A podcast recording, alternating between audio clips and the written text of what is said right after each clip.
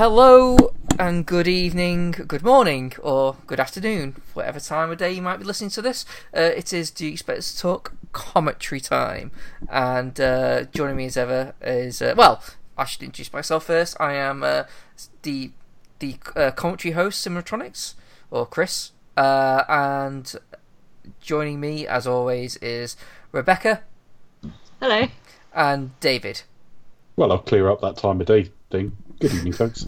Chris, did you forget what your name was? uh, yeah, it, he also made it sound like Chris was the stage name, didn't he?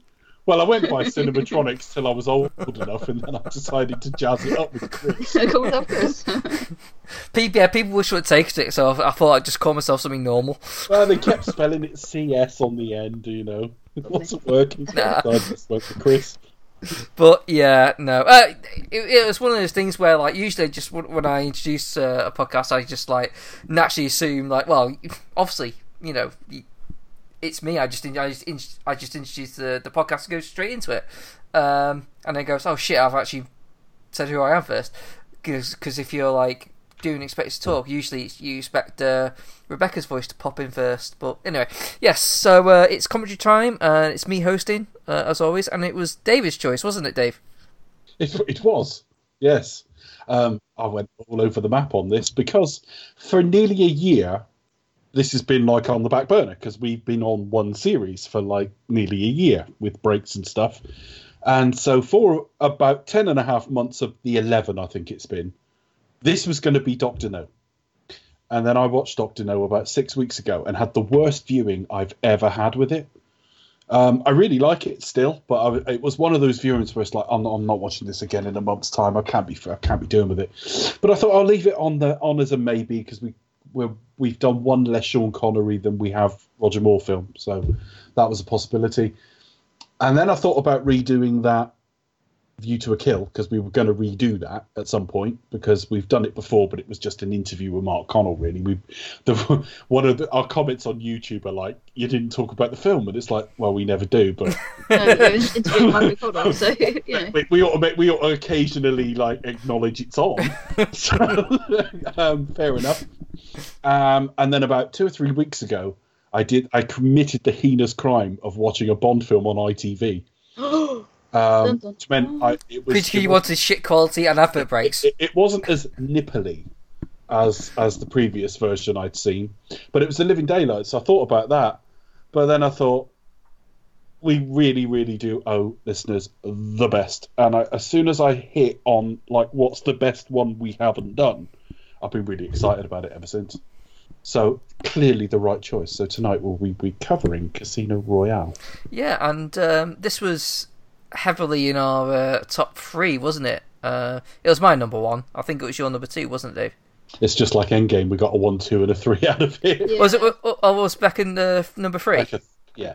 Oh, Yeah, okay. Put it number three. I, it was so long ago, I can't really remember. I'm a dangerous renegade, thinks Becca, as she puts it outside the top two. Oh, Shock horror. No, There's much like- we, deeper we'll, than. put, we'll put it. We'll put it top three. So it, it is. If you were to aggregate all of of our rankings, if you were to like aggregate all of our rankings, it would like finish second, if you like, Yeah. uh, to On Her Majesty's Secret Service, which we did very early. We we were- that was like the second commentary we ever did, like nearly four years ago. So Mm, That was hugely popular.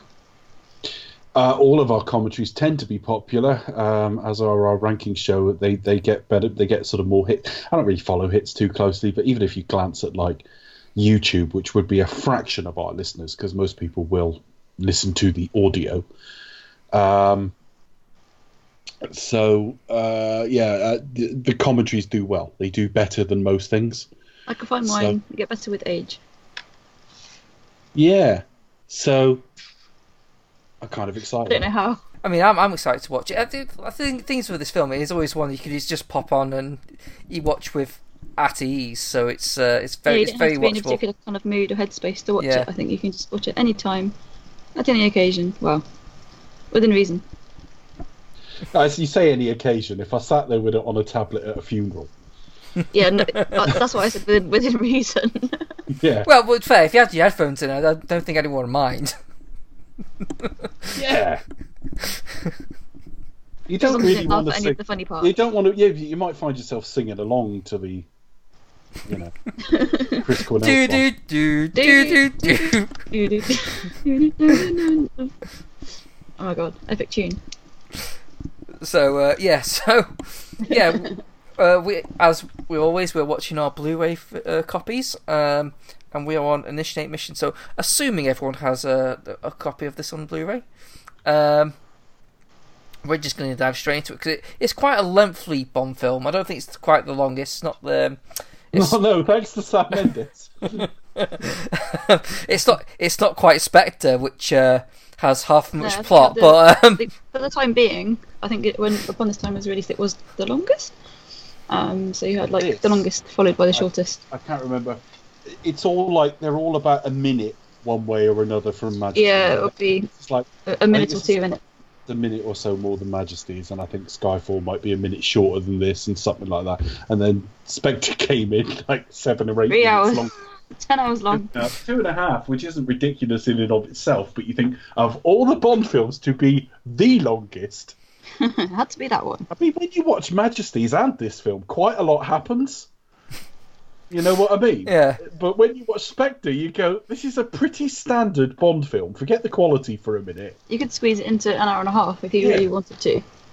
Didn't I stretch mean, it all, out to three all hours. Roger, Roger Moore's films feel longer. oh, Octopussy feels about four hours, but no. That's because he goes oof for most of it. oof. yeah, but that, that's his that's his walking pace, Dave. You know, Yeah.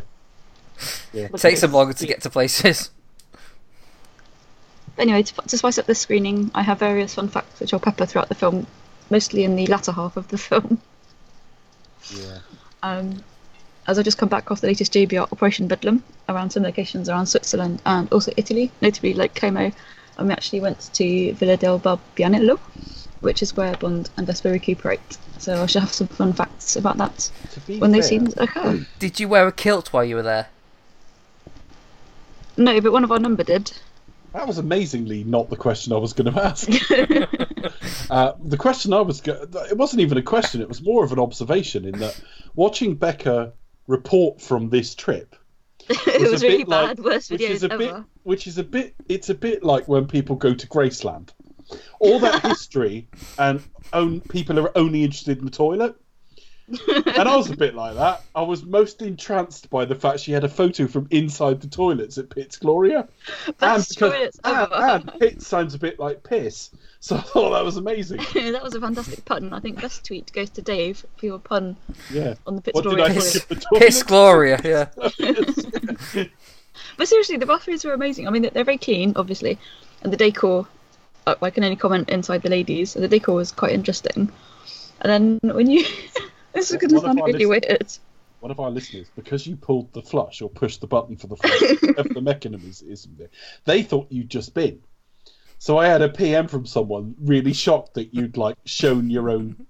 No, no. It's like, no, I think she's just showing what a fine mechanism it is. Wow, wasting Well- water. Shame on you, Becca.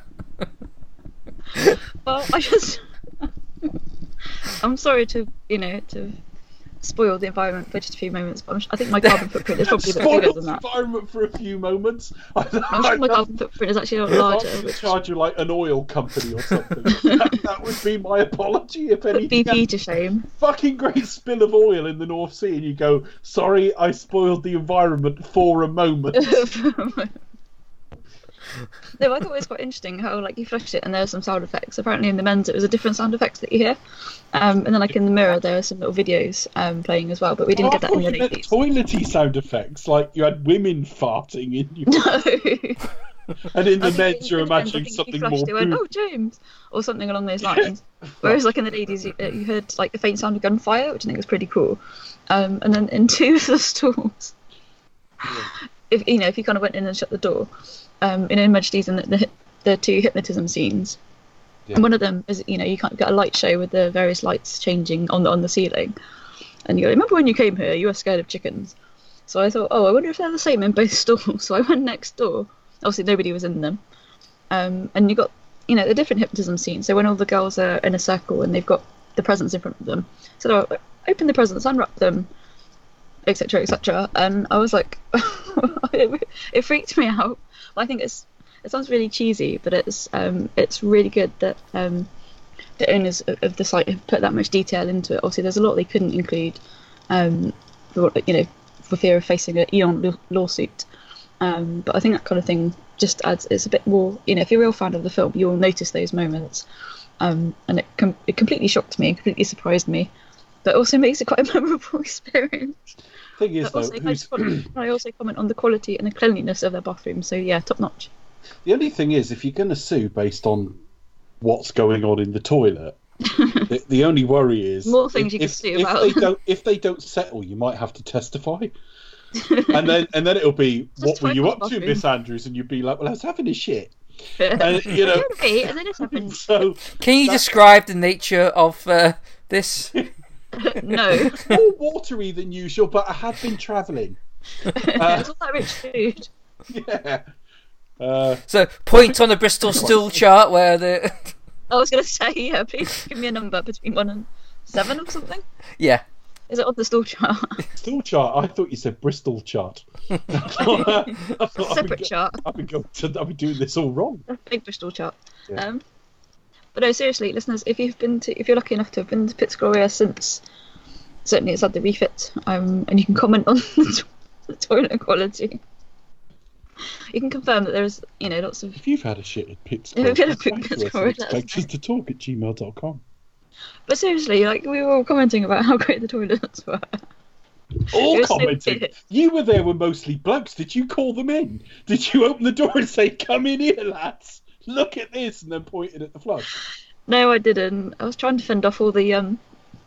No, actually, obviously it was, it was really busy, so I kind of had to pick my moment and go in when a time when it was quite quiet. But I was like, oh, shall I shall I nip into the men's? But I thought no, I won't. I'll just ask ask my male colleagues. What was how was it for you? Well, worse, I'd have gone into the men's. But no, I was like, oh, you know, what happens inside the men's? You know, this is this happens inside the ladies. What is it like in, in the in the gents? And yeah, I wasn't the only one to make a video. So. We better get on with this because this is now going to be definitely our first two-day podcast because we will now finish tomorrow. You in the morning. Yeah, that's all right. I don't mind. I've only got to like pretend to work tomorrow. So Be fine. we're- You, you can listen to our podcast whilst doing a spreadsheet. indeed. Uh, so um, with that being said, let's uh, crack on with it, shall we? So on three, I will shall I shall press I the shall- I shall shall shall, shall uh, press initiate mission. So uh, count one, two, and three. Prepare to watch the greatest movie ever made. with a wonderful Burt Bacharach score. Oh, wrong Casino Royale. Do, do you reckon those people in the cinema who generally thought, "Oh shit, it's not all black and white, is it?" Oh, I thought, uh, oh, yeah. Well, they were. I, I was wondering if there were people in the cinema thinking that I used to love this film back in the day. Back in the day, back in the was 1960s. Uh, this one. Back when the world was in black and white. This is the first Columbia one as well. I bet there are people who thought they'd gone into the wrong film. What the hell's the Columbia logo? Yeah, they were like expecting to see the gun barrel. I'm like, what is this? This isn't a Bond film. Yeah, they did have to make a big thing about there not being a gun barrel. Right. It'll be. It'll take another few films before we see the gun barrel at the start. Yeah. Right, we've got to prove he's in Eastern Europe. How do we do it? Well, he had. Quick shoot at a Dutch angle.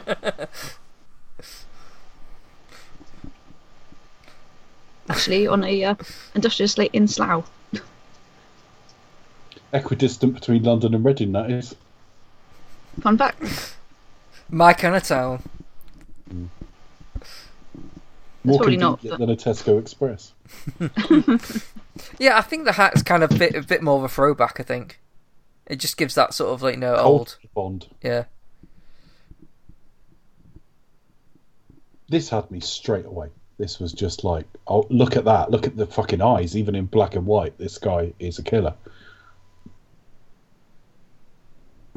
I mean, Pierce Brosnan, his, his, his eyes would be really, really narrow now, wouldn't they?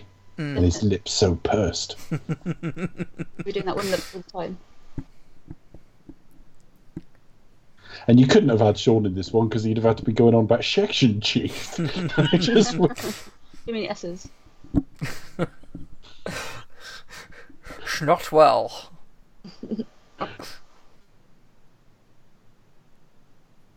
There's a deleted scene around this because um, we've got no context for where this is, but in the fuller version of it, he- Dryden says to, I think it's Dryden, isn't it? Whatever his name is. He says to him, uh, "Not a cricket fan, are you?"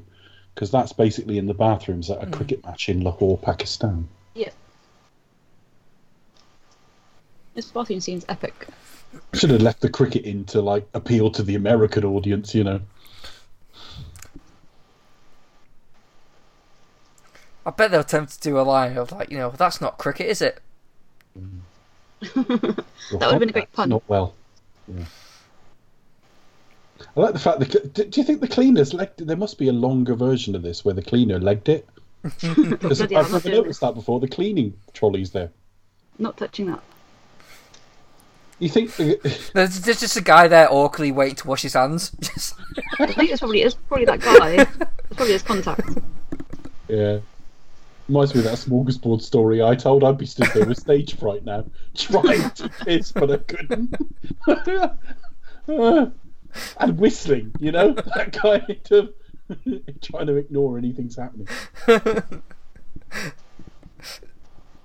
No, I'm completely oblivious to everything that's happening. No, Yeah, it- I it- don't know what's going on couldn't at have written that no. without giggling. It's two men in a public toilet, and his question was, "Made you feel it?" Did he? Like now, nothing. we, now we were busy fighting. No, you're But- too busy having a scrap. There's, there's usually also that, that cutaway with uh, if, it, if it definitely was a Roger film, there'll be that cutaway of uh, like someone in the cubicle just sort of going, "Oh my god, what's going on?" Yes, there would. There'd have to be like people watching this. Yeah, that gun barrel's great, except Yeah, except amazing gun blood. barrel. Except for the blood. Literally, this theme tune is legendary. The only thing I could advise is to crank it up to 11 and play it as loudly as you can. Unless you've got one amazing. of those TVs that goes up to 100, 'cause 11's really quiet.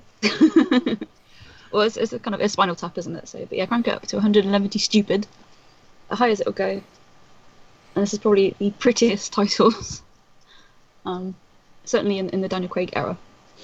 I love Daniel Kleinman's work anyway, but I think for me, um, it's like yeah, the most gorgeous titles of, of his era of the series.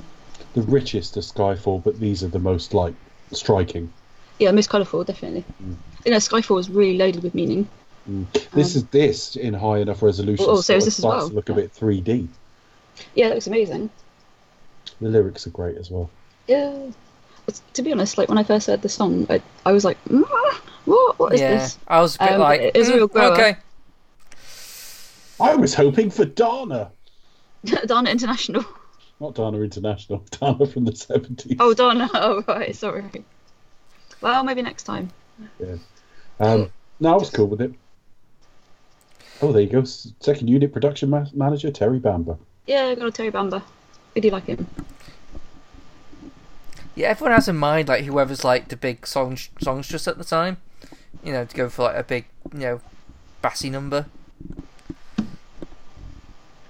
So, Also like, featuring tech supervisor Steve Begg, who is known for working on various Gerry Anderson and subsequent Jamie Anderson Hmm. productions. Fun fact for you there.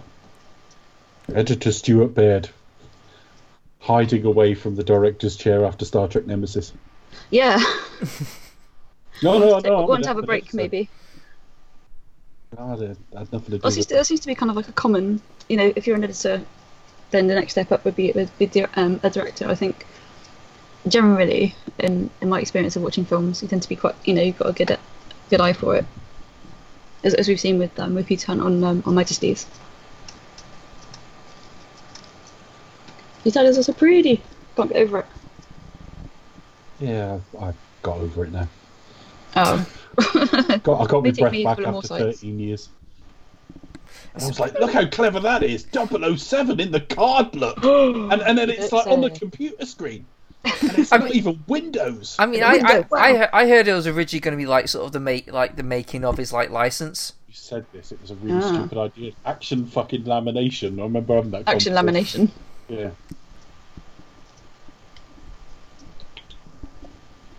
I would trust Daniel Kleinman to make anything work to a degree. But it was like everything's come back to life. You've got a decent, like, young Bond again, and he looks dangerous. And Brosnan so rarely looked dangerous. I think it looked quite good in um, The World Is Not Enough during the scene after he left um, in, in Spain.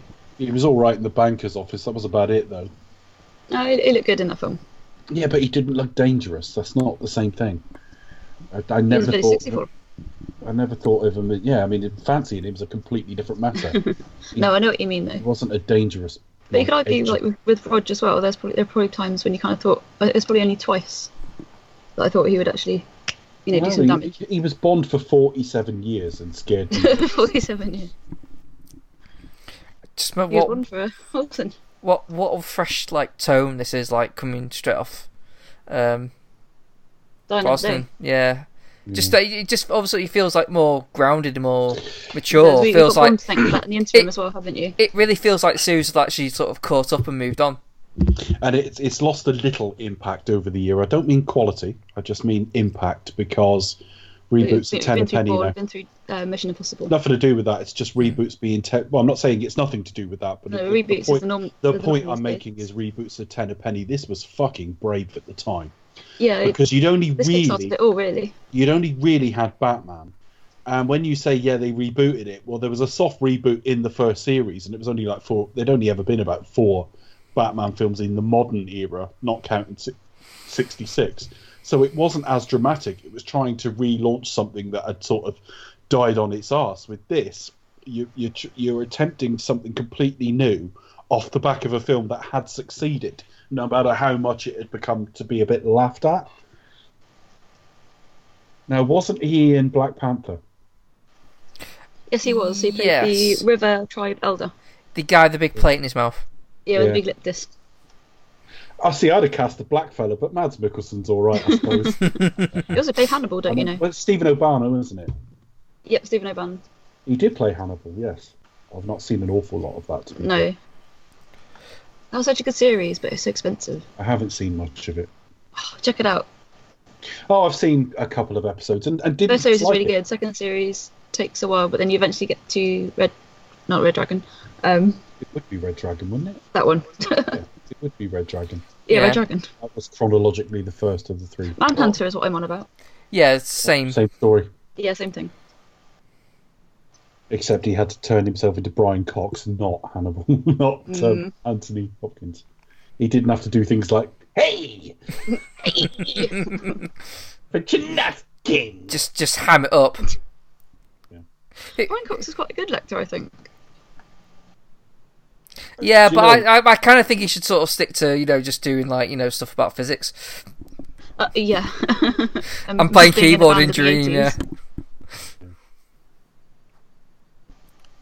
So yeah, incidentally, what I meant to say is the film, the scene prior, obviously wasn't filmed in in Uganda, but in Black Park. So you can go and visit that field if you want to. And this is not shot in Madagascar either. No, this isn't. No. This is shot while they were in the Bahamas. Mm. Nice and sunny. This is called Back in Skyfall. Stop touching your ear. Stop touching your ear. Wear wear better shirts while we're giving advice. Those shirts cost three hundred pounds now. They? I think. Yeah. I mean, I'm no style guru, but I just remember thinking when I first saw shots from this film, it was him later in the same sequence in the embassy, and I was a little bit like, "What the fuck's he wearing?" Yeah. What's he wearing? A nice flowery shirt. No, I think if you look up um, human research on Facebook, it's run by um, my friend Peter, who's also a member of JBR. Um, he's also on Instagram as well, um, and he's been gifted quite a few of the All Oliver Brown um, items um, that they do from the, the new Bond range. So he kind of models those. Um, he's also reviewed a few of um, Daniel Craig shirts from from this film, and there's many other shirts of Daniel Craig that he's worn during the Bond era. So, so might we go and check that out? Why not? He always always like sold me like um in the role when he just sort of remained calm and still till uh, he the guy ran past and he just then decided to peg it. It's just that sort of mo. It's just that moment of like knowing when to be calm and then knowing when to move. Yeah, exactly. He's got that sort of decisiveness about him, hasn't he?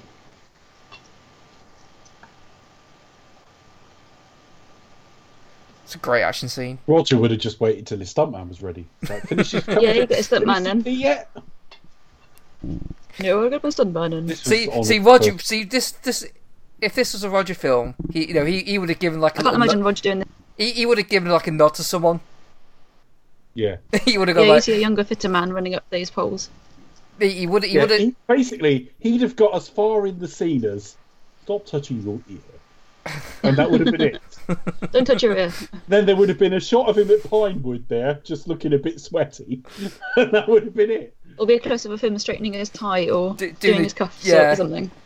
do, doing a Going, judo "Phew." chop. Never You his chop- tie. It really bothers me when I watch uh, The Spy Who Loved Me. When he's on the roof with fucking thingy, oh, what a helpful chap. He sort of grabs Oh, his tie yeah. but doesn't straighten it properly, and it really bothers me. I want to resurrect Roger Moore just to have a word about that. I love all this. So that's visibly his stuntman there. I did notice that.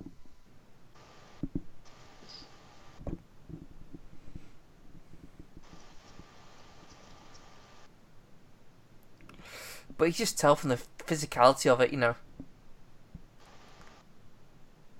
we hadn't seen this. And again, we're used to it now with other franchises and stuff, and actors throwing themselves into things. But this this was something else.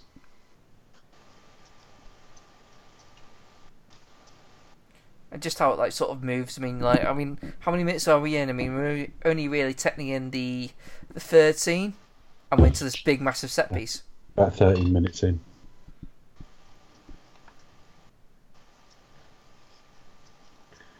I mean, Roger would be on his second course of penicillin by now. He'd, he'd still be in M's office, like sort of showing how well, showing how much he knows about. while, while the Yeah, everything minister's you need to know. while his minister's on his third cup of tea, coffee, and you know, The minister's going, hmm, hmm. Yeah. And reveling in all the party wins for whichever fucking government he's representing this year. Flirt, flirt with Moneypenny, going feast for the eyes. Feast for the eyes. Moneypenny, you're better than a computer. Yeah. I'd, I'd think that's an, I'd be like, that's an Not insult. these days, there's more porn. Oh, poor Penny. I can see the My problem is you never do more anything with easily me. now, actually. Still Craig doing a reasonable amount. This is a really cool scene.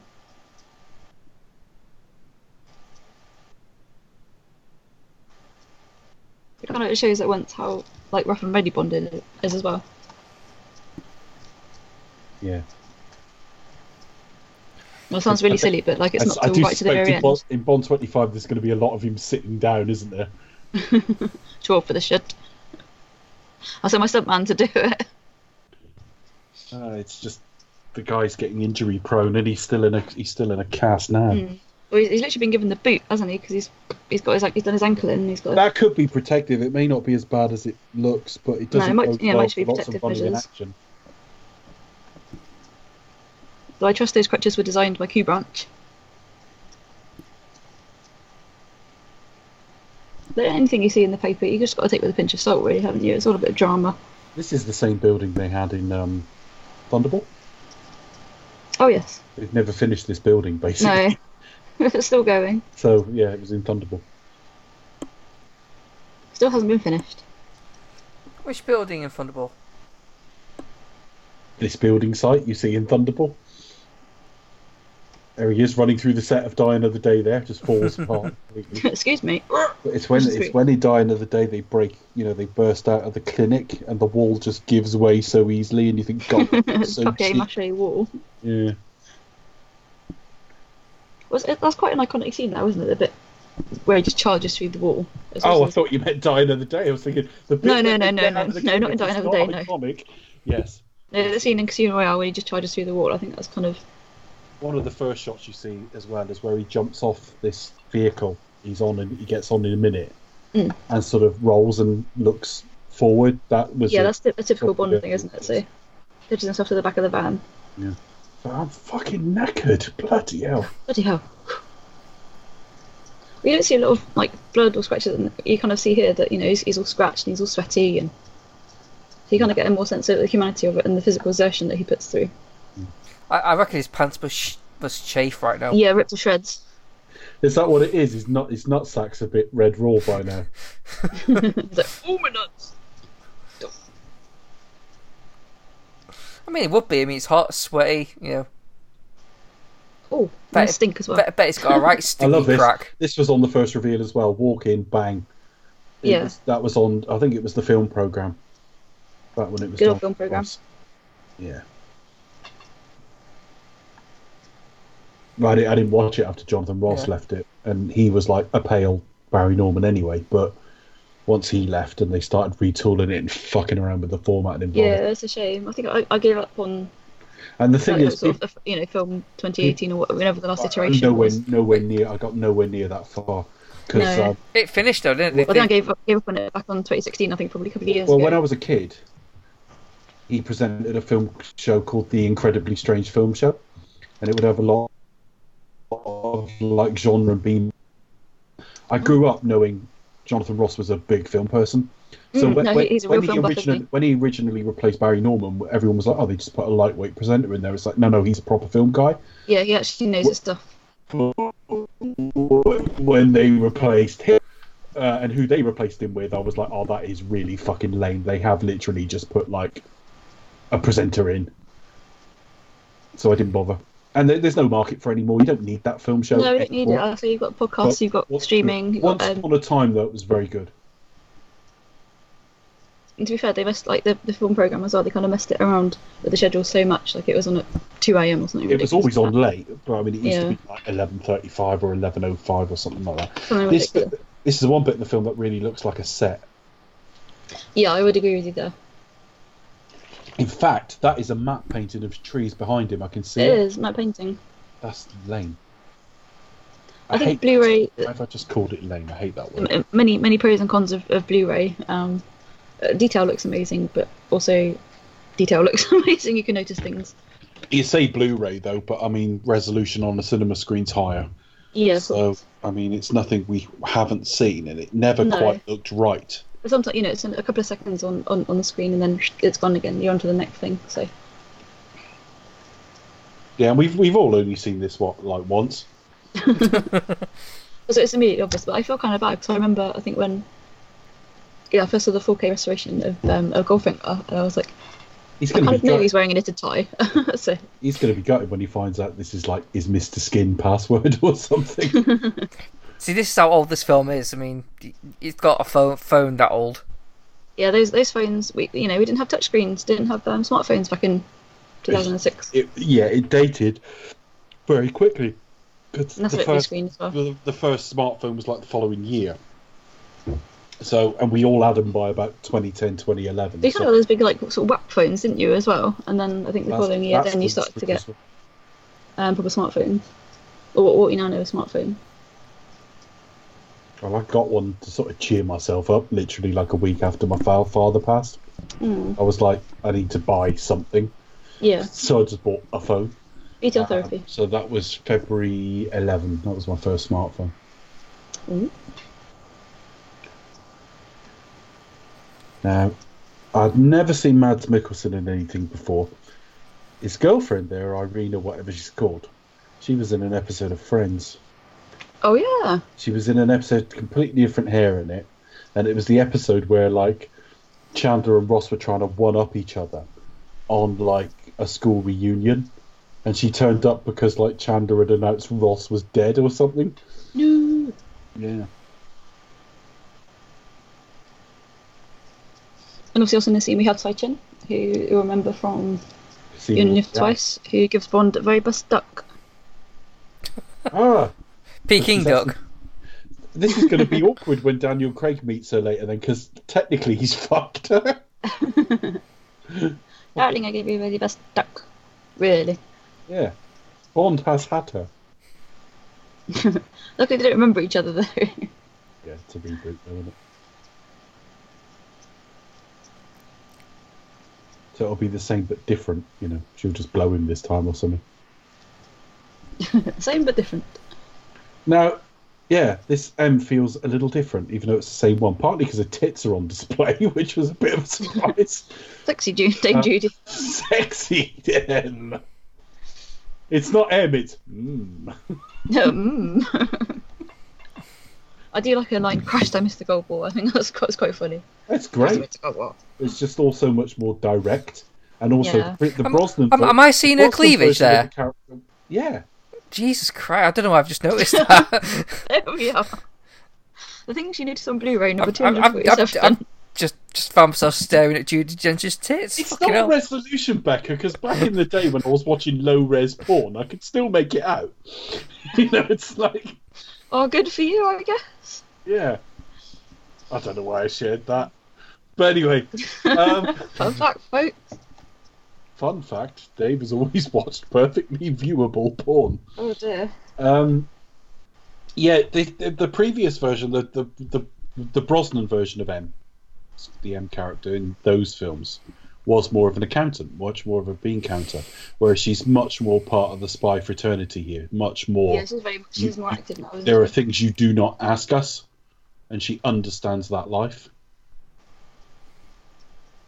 I don't know why he's gone there. Why has he gone to her house to do this? Is she the only one with a government computer or something? I think so. Probably an access thing, but it's it's probably partially like a, you know, him being him being a cocky twat. Yeah.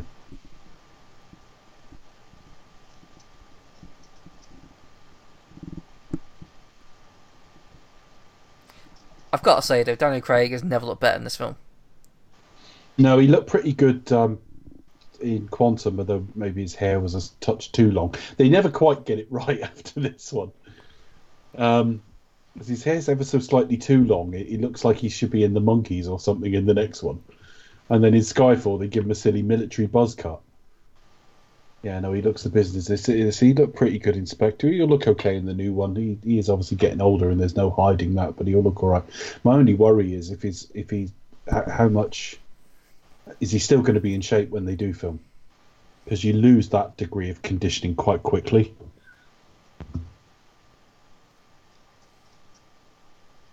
I thought M was a randomly assigned letter. I didn't think it stood for. Mm. Well, now well, I'm. we know, thanks to Spectre, we know it doesn't mean moron. But we all know what C means. Yeah, Cats. not not the word they said. No. I wish they hadn't spelt that joke out. It was so. So how do we how do we rate this in terms of the various Bond um, scenes? This one's pretty good. Um, it doesn't always go in line with the quality of the film because I think one of the very best ones, for example, is Moonraker. Um, where in, Ven- in Venice, not at the end where Bond's waving his knob around. No. Um, Think we're on the world one more time. Goldeneye one's very good. Yes, Uh, that's probably one of my favourites.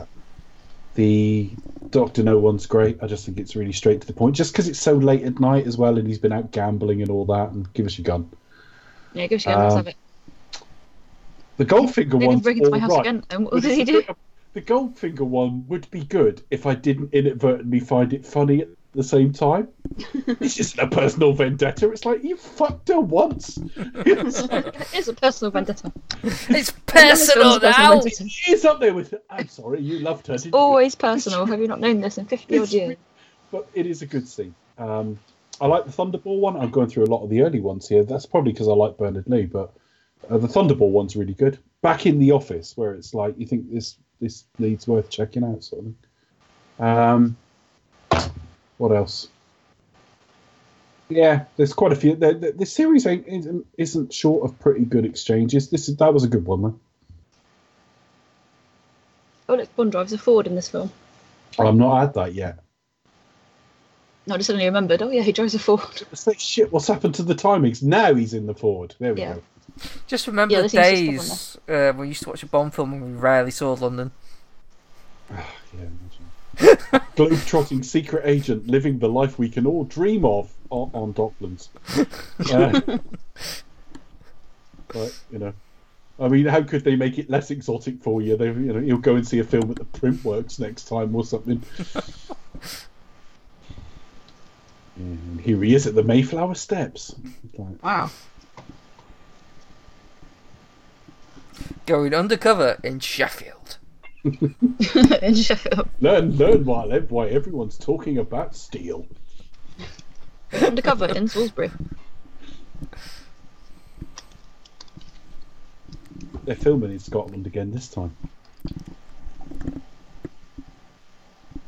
Yeah, so they're go into more glamorous uh, location to to get him where where he apparently is living, and they're going to bring him back in retirement to go to Scotland.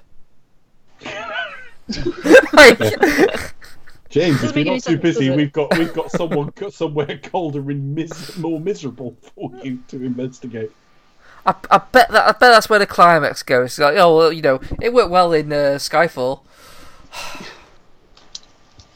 Well, at least there's a shot. There won't be the fucking DB5 in it. No. They've picked another D fucking Aston Martin, but another historic one. But at least it's a change and a bit of a statement of intent from mm. that director as to the type of film he's making. But I'd like to know how, how they get around the fact that they blew that car up in the Living Daylights. it's not the same continuity, is it? Well, I know, but still, I'd like to know how they get around it. Well, Because it's not the same Made- continuity. Well, they you made can a ask new the same one. question a third time if you want. but it, it, it didn't happen. Although it is literally the same number plate, so it is a bit like, why don't you change it to something else? We get it's the same. Well, exactly. That's that But, was my yeah. reasoning behind the question. But yeah, it, it's not. It's not technically the same car, but no, it's the same it's, car. it's a different line. Yeah. So I, I kind of miss this Also, kind of. I really hope they do do that chase along the coastal road. Uh, yeah, the thing is, there's rumours that's for Black Widow, isn't it? Hmm. You're on about the long sort of inter-island road thing. that Yeah. Snakes around and looks amazing.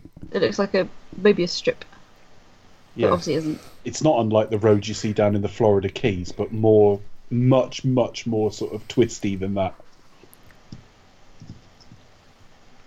This is very handy. This guy used his phone right in front of the camera, Yeah, and all so time convenient.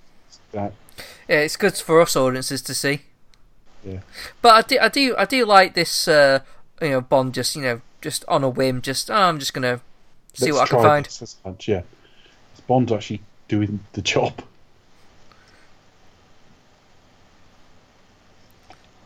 Don't really Whereas see that Brosnan was anymore. al- Brosnan and Moore were always a bit like, who can I finger for information? Just yeah. Oh, I'll meet that guy. He'll, he'll, he'll, he'll lead me to this guy, and I'll meet that guy, and then He's thinking, oh, Set don't piece. have a to supply fuck him. chain, isn't it? Oh, I don't have to fuck him. No, he's she's all like, hello, isn't she? And I, yes. Oh, hello, sexy man. See, when he chats up the receptionist, I'm pretty sure she wouldn't be able to do that today due to GDPR. Uh, yeah, but hang on a minute. Where in the world are they, Becca? No, I know, I'm only joking. Obviously, they wouldn't apply because they're in the Bahamas. GDPR being Mhm. European Union rule, of course. I know but yeah, if they were in Europe, And data regulations. that then is. GDPR would apply, but because they're in Bahamas, no. Basically, if you're in the UK now, any fucking website you go to to ask you about 12 times whether you're all right with cookies because they care about your privacy. And that's GDPR legislation. I'd, I'd rather be fucking spied on than this bollocks. it's getting on my tits. I, I've always found it funny how she sort of sits really, really upright on the on the horse, like here are my breasts. I think he looks magnificent on the horse, and It- he looks magnificent coming out of the ocean. it's almost if uh, she wants to show him off, Dave. Shameless.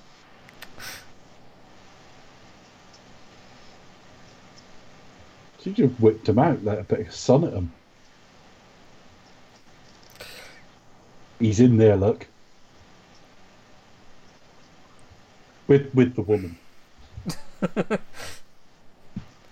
It's a horsing around.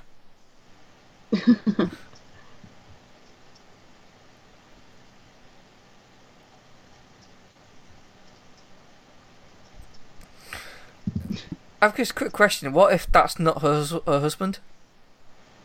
Who is it? exactly.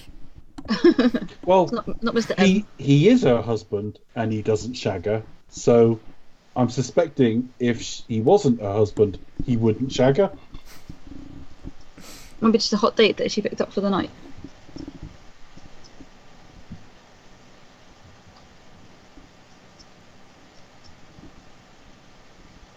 But what if Dimitrios was gay? Would Bond have to seduce his boyfriend? Who knows? Yeah, well, that's a scenario we've not seen Bond do.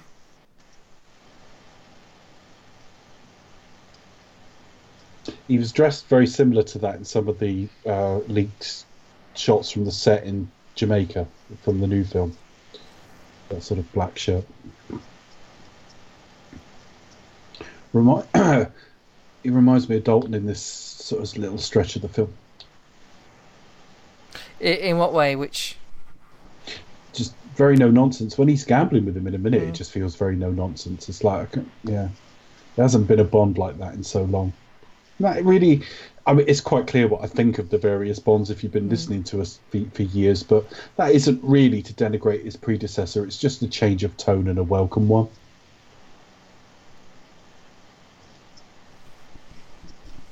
No one would have played this quite like Daniel Craig, and we, but Pierce would have narrowed his eyes and pursed his lips. That's what he did.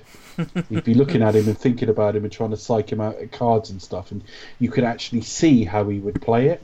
Whereas Daniel Craig hasn't actually quite played this sequence the way I thought he would, knowing him as an actor now.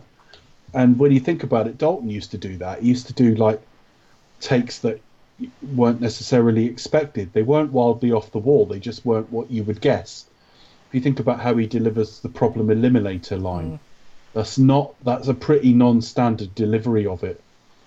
And I think the way he plays this scene is pretty non-standard as well. It's very it's direct, but he's quite relaxed and sat hmm. back in his chair and stuff. You, you know, a, a lot of other actors would be, you know, leaning forward and being a lot more serious about it. yeah, try, trying to like one up him, but yeah, I mean, But he's w- watching Dimitrios's eyes, which Yeah. fits with fits with what we learn later.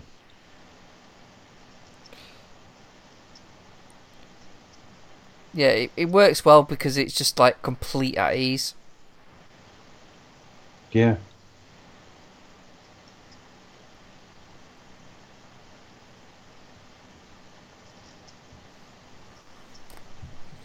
Yeah, give him a chance to win his money back. I'm going to fuck his wife later, so. and steal his car.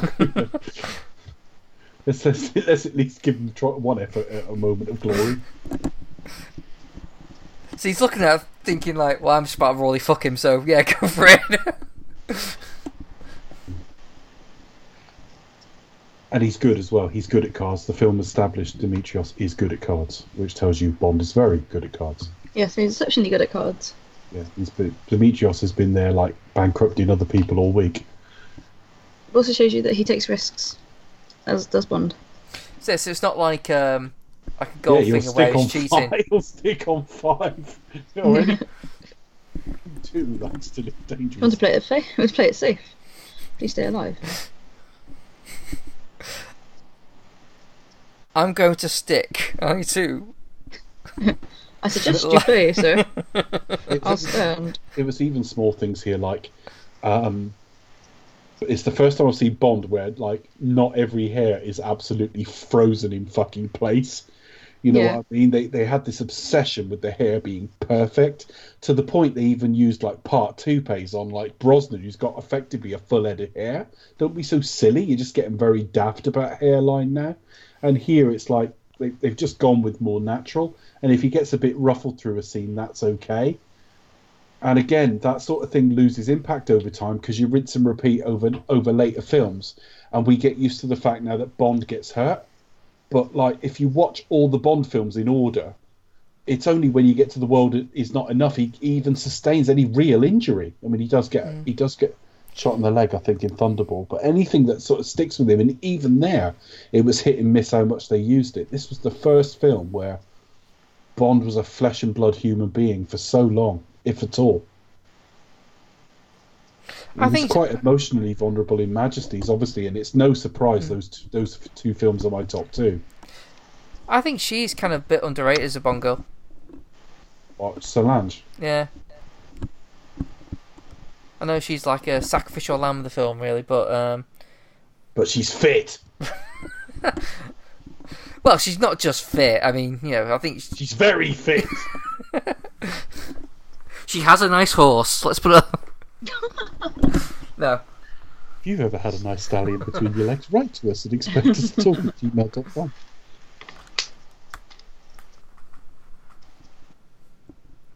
No, but she's she's a good um, oh, she's a good uh, sacrificial lamb in series. You know, this the kind of tragic, yes, kind of like exotic um, character. Yeah, and she's fit. and she's fit. He hasn't had to do a moose.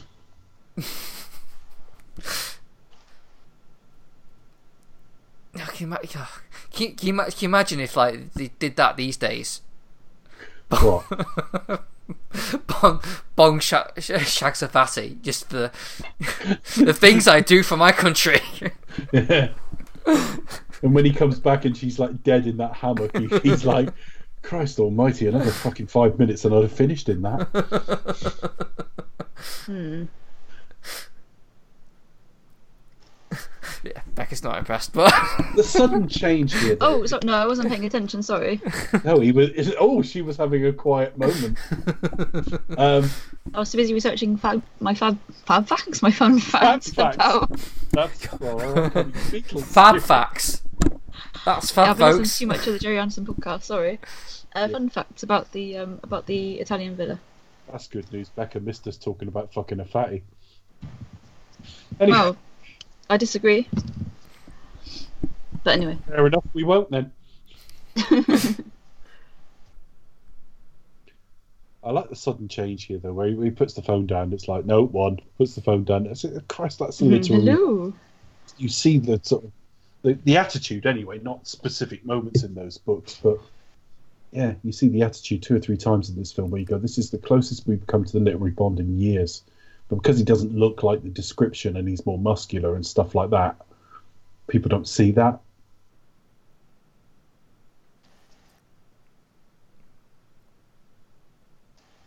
Oh, it's me husband.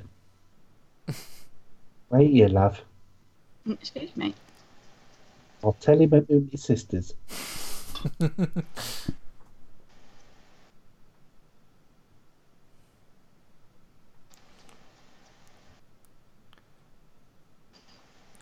I, I reckon she's well good. It's like fuck. Yeah. I, have, I, I've nearly got a right filling then. I know. you have all night to question me. Can you imagine if that's what happened now? He just, he just asked no questions. You got all- She's So, like- What's your favourite colour? She's, she's there slowly going bone dry.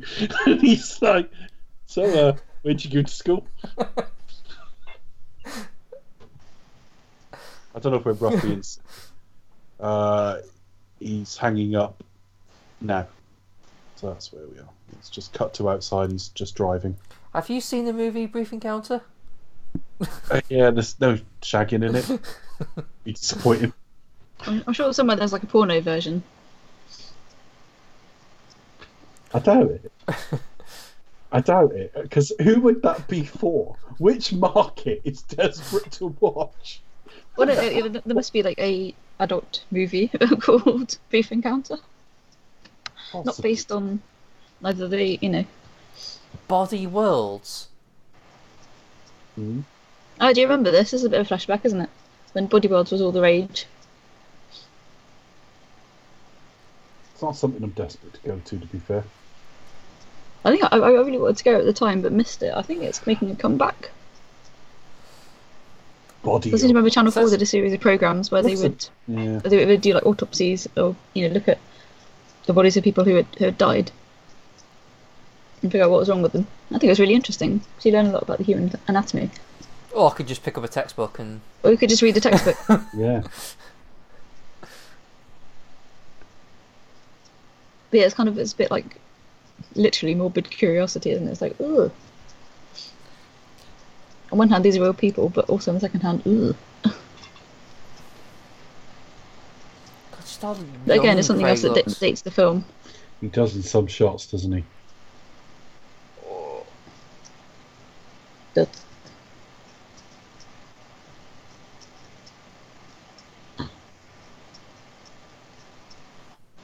Daniel Craig pouts a lot in his films. He doesn't pout at all. That's where his lips rest. Uh, I've decided. Mm. The pouty bond. in a few scenes, he does do it. Bros- Brosnan would look like he was being strangled now, wouldn't he? And Roger Moore wouldn't be there; it would just be someone who looks a bit like him. A younger, fitter man. Right, I'll send my stunt man to do it. A little tap on the cheek was a bit Connery then. Yeah, that's a bit of a Connery nod, I think. Ellipsis. That was him, and he sent it from Cheltenham. Because 01242 is Cheltenham's uh, dialing code. so it was it was literally Cheltenham. yeah. I know it's probably because this is, this is kind of like the Bond begins, but um, I do like the, the non suit Bond. Like he's not always in in like dressed Not up. always. in No, a suit, casual yeah. Bond. That suited me in like License to Kill and stuff. Smart cash. Yeah. Hello, Cheltenham. I'd like a taxi, please. I'd like to see this film in Cheltenham. I've got to go back and finish off some bird I was working on. A- Again, like What to do you ta- mean you don't drive to the Bahamas from here? Again, I just love the taking a random shot, just just seeing, just like Give it a go. yeah. Someone might answer it Yeah, round here. definitely. He's taking a big risk. Otherwise, I might end up murdering someone who's accidentally answered the phone around the same time. Oh, Richard Branson coming up soon. wow, that'll be exciting. British Airways cut it out of their airline version. That's how petty the two companies are about each other. I flew with BA recently. That was good fun. Although we didn't have. Oh, he um, hates flying. They didn't have used Deborah to- Moore Murdoch serving us a Bates martini. used to have to like drug him to get him on a flight. oh, Pity the fool.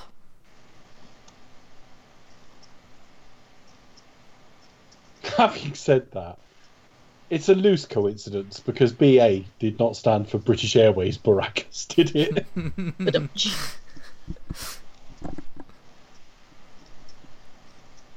oh bollocks! Where's he gone? behind the screen.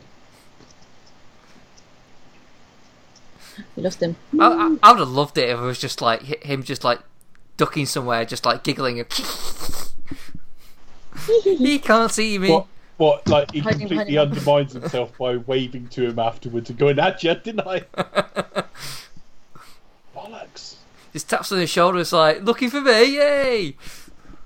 There's only really two parts of this film that get any criticism generally, and this is one of them. A lot of people don't like this action sequence, think it goes on a bit long.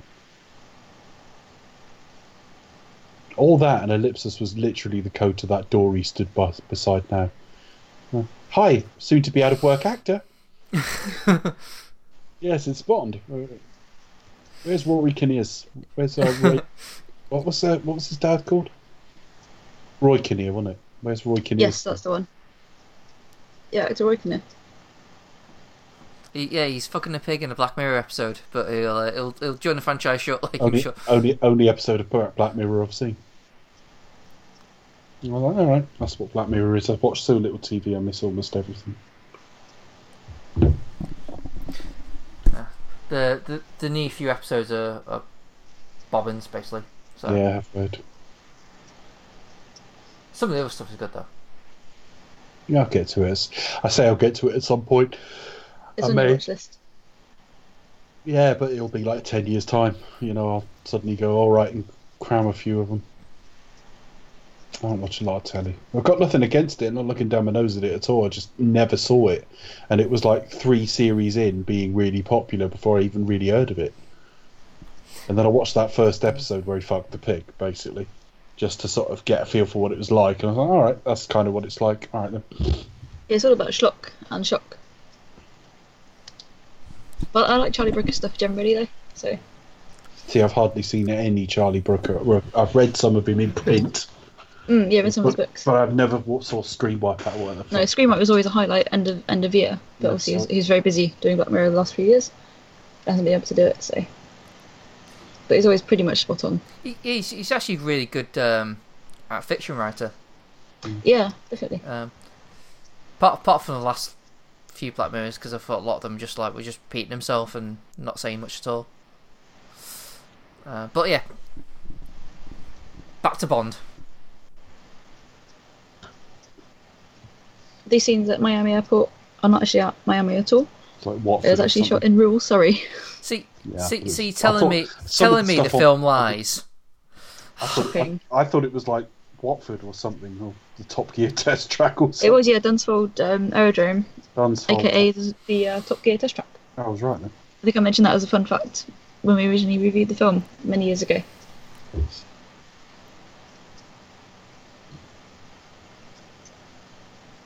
That's fun, folks. Remix. That's fun. This is like pop-up video. Pop-up video. See, this is this is something you normally see towards the end of the film. Yeah, Oh, I, I. I do better with action when it's seeded through a film a little bit better. And there's the director I- getting I- his uh, net net broken. Mm. Yes, I see a cameo by the director. I don't think I'd ever noticed that.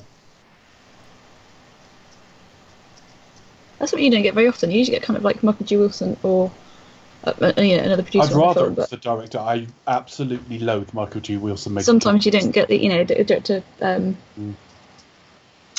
What's it called?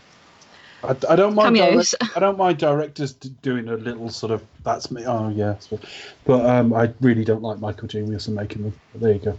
He's done it for years now. And worth while he's there. But I think this is Thing the is, time we C- When they get- consider him slimed. when they consider give him slimed. That's the best was one. That's say- the best one for me. see that's the worst one. I can't stick it. he can't deliver dialogue. He's not really an actor. Having said that, I have seen him acting things. Um, he's not really an actor, so he tends to balls the line line up. And when he doesn't have a line, you just think you're not the director. You're He one. sticks out, doesn't he? producers. Also, I just think like I, I sort of think, who do you think you are? And I know he's been involved in the series for years, and I know he's written for it for years. But like, I just think like it's a bit of an insult to the director. Like, I'll well, it's, make just, it's become a bit of Like, fun, really, isn't it? It's like we'll, we'll give him a scene. But if you were going to have a creative mind from a film, make a cameo, it should be the director, not not the old man in the back. I'd I'd I'd, I'd say probably just even just for like the, the name, but I've, I've Bob Broccoli be the one to have a cameo because it's Yeah, uh, yeah, I was going to say if you were doing it, it should be one of the Broccolis. Yeah. I know he's as much family as hers, but I wouldn't have them do it. Full stop. I don't like it. And every time they've given him a line, he's been dreadful.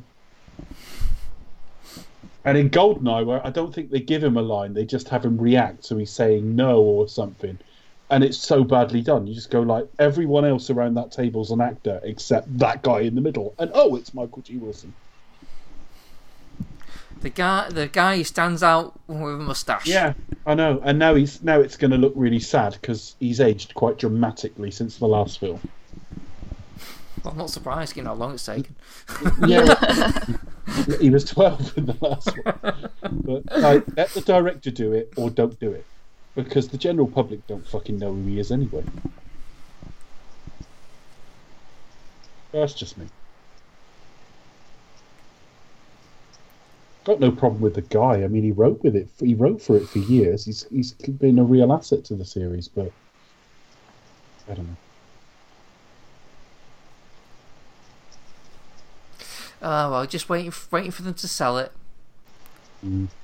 They pro- I, I can I can see it happening now. I think they probably will sell it after this one, after after the new one. Well, I, I, I look at it and think, you know, they're, they're really bad at press now, and, and the stuff around Craig's injury and stuff has let got out of control.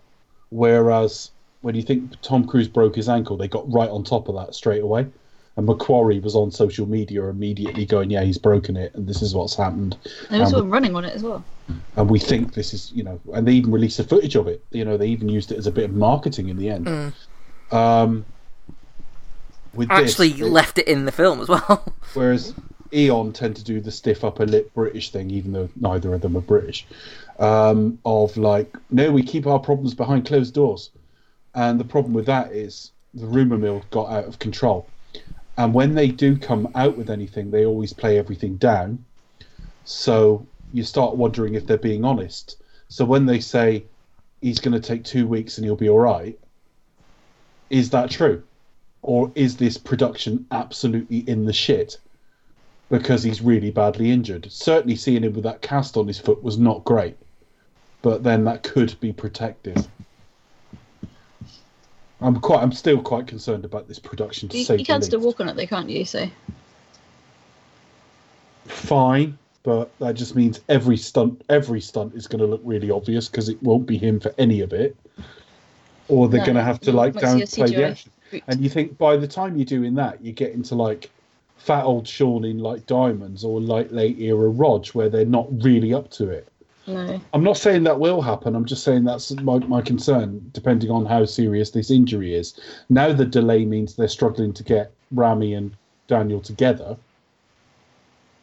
Um, so you know, could end up like the Wrath of Khan. They just have to talk to each other over a fucking screen or something. I don't know. I'm, I'm quite worried about it. It's clearly been a bit of a mess. And yes, I am aware that the press are putting a negative spin on him, aware of that. But already there's been a problem. We've lost a director, we've had delays. You know, it took they, they got underway and it was like we've we've nearly got a script, you know, and now the, the leading man's injured himself again.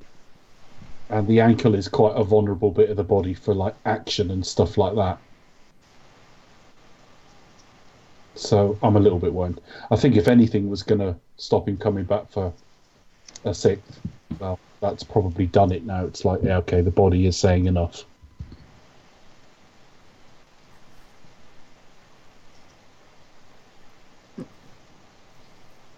I love the little s- smile on his face coming up. It's good reveal, isn't it? Mm.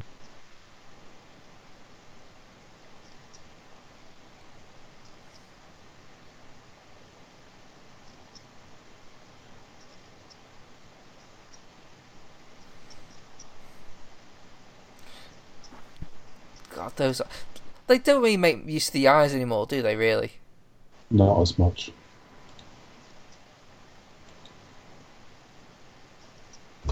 I say not as much. We- The last two films have been directed by the same guy, so see what the new one does.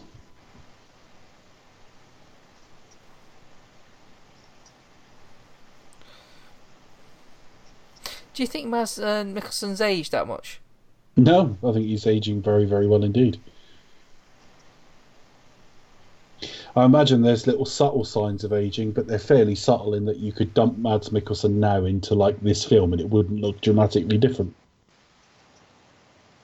Whereas Craig's aged, obviously. Still looks fit, well, and capable, but he's aged. Whether I think the only worry I've got about Craig is not the aging; it's the fact that I don't know if he can come off as the primal force of nature in the same way. The first two films where he was straight in on people and like fucking no nonsense, and you know, a lot of that's been de-emphasized in the last couple of films as well. Well, I don't know, Dave. I You're not playing they, to his strength. they, they, they could ask the question whether Bond's relevant. I mean, they could do that. Well, whether MI6 is relevant in today's world, and questions about accountability, and doing things the old way. And, and, and do we need do we need 007 anymore? Or... Uh, do you know when while they're ex, ex, you know thinking about whether the old ways are the best, I think they could use like various things to illustrate like that, like the DB5. they should roll that out more often. and have like things about the past coming back to haunt you. Yeah. And I think we ought to be at the sort of centre of what was our empire, though, Chris. When we were relevant, I think we ought to be in London. Do you know what really would be great though is if he goes rogue. oh no. Or if he goes rouge. Yeah.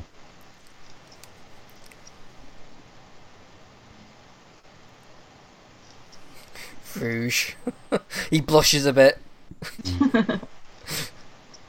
Like Rogue Oh. One came out, it was like lots of rouge ones that are. Oh, I saw it. Or, or, or, or they put a tracker on him. Yeah, because you know that's that's Yeah. been done.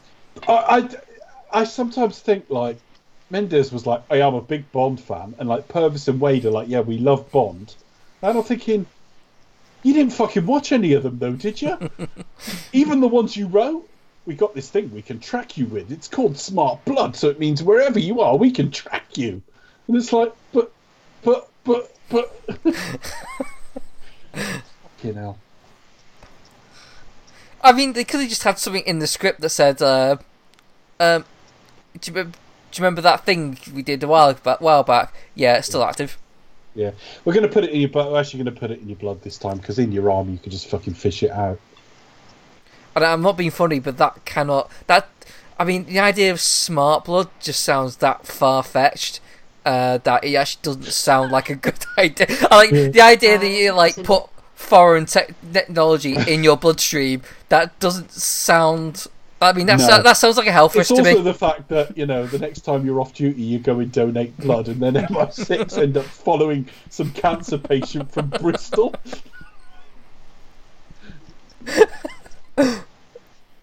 We've got him, Mum. He's in chemo. I was like, now, now pay attention, 007. This is called smart blood. This, this allows us to track us wherever you are. And then, like, literally, like, walks out of MI6, has a stroke. Falls down dead. Oh.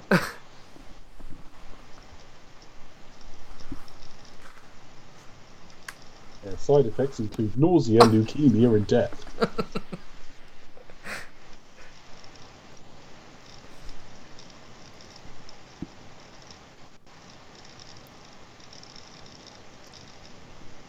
Talking of people who never age. Ah, yes. Isn't this uh, Tim Burton's new uh, muse? Yeah, you said this before. I looked Yeah. it up. and I wasn't sure. I haven't seen that they are a thing. I don't know. Last time I ever heard anything about her with someone, she lived with some guy, but I don't know the truth of that. Nah. And every time I look, she just closes the curtains. She looks like his type. So that, that's that's the only thing that makes me like, okay, yeah, I can. Well, she doesn't really look like Helena Bonham Carter, but I suppose a slightly gothic style. HBC. She's too busy doing Harry Potter. Oh, excuse me. or Harry. Not doing Harry Potter, but you know what I mean.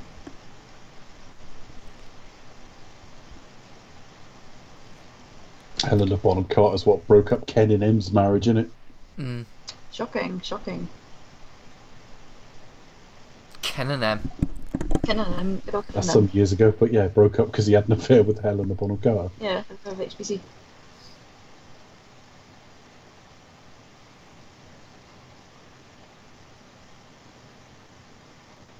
Imagine if Chris wrote this. I'm aware of Snap. You could do it with your northern accent. Yeah. Well, what happens is I, I throw down, for example, a six, and then someone else throws down a six, and whichever one of us yells "snap" first wins.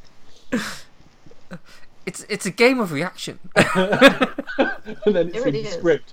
One self-satisfied, takes a sip of wine. what about you, Miss Lynd? you're, you're well fit, but you know, bit mannish sometimes. I, I bet the reviews will still come out like that. The game's like difficult to uh, to understand.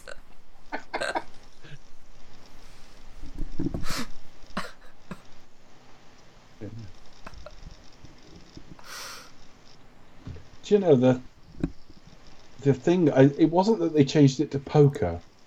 I think it's the name Texas Hold'em Poker. It doesn't sound classy European casino, does it?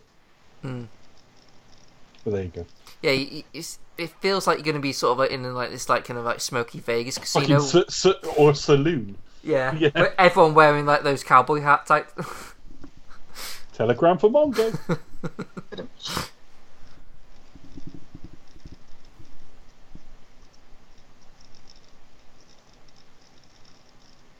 Oh, I see you're an orphan.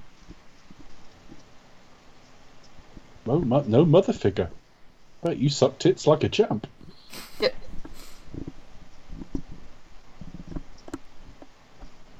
You've probably seen mine. I was in The Dreamers. God, blushed when they announced this woman. I was like, I've seen her naked for several hours. yeah, she, did, she didn't do much um, before then, did she?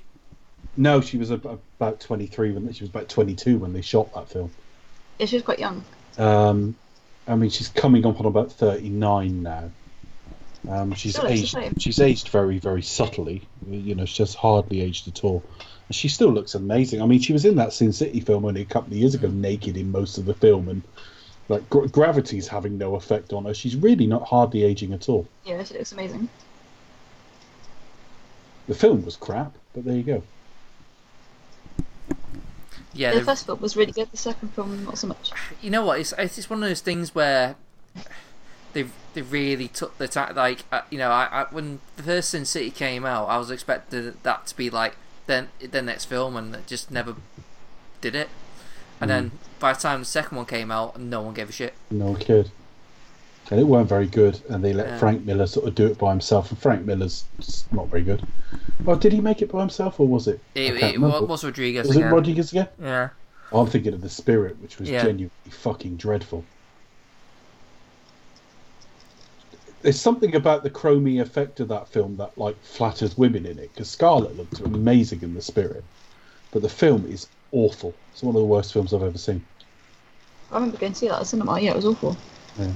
It's kind of like before the boom in. But the superhero problem is, it sort of picked up a bit about halfway through, just a little bit, and I was really disappointed.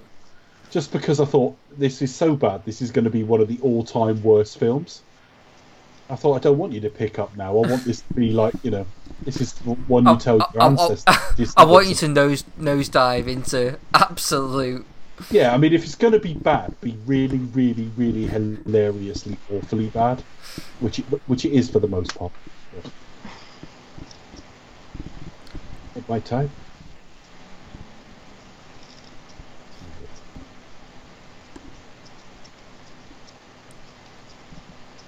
I, yeah, I, I think I pretty much like every single part, every single scene in this film. You keep Yeah. forgetting like yeah, that's just, that's a really well written That's a scene. That's a as well. Mm, It's a yeah, piff, it's a piffiness of him. Yeah, and he's quite smug there as well. But Mm. again, not overdoing it. He's not. He's not pulling all sorts of expressions to her. There's just a slight hint of like, "Yeah, I've done it. Fair enough. Just give. I've just blown my cover, but sod it."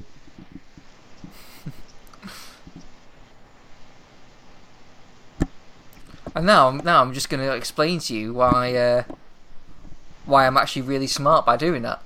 Yeah. Yeah,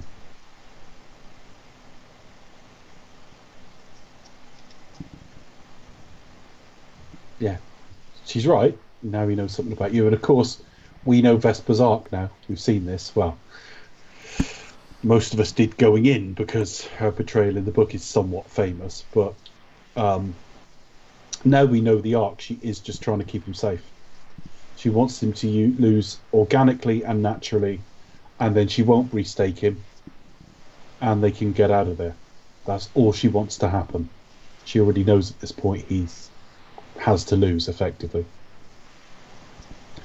The only problem I've got with this, he gets into this car now and it's got real sport seats, and I'm thinking something about that's not quite right with him in his suit, but there you go. Still cool.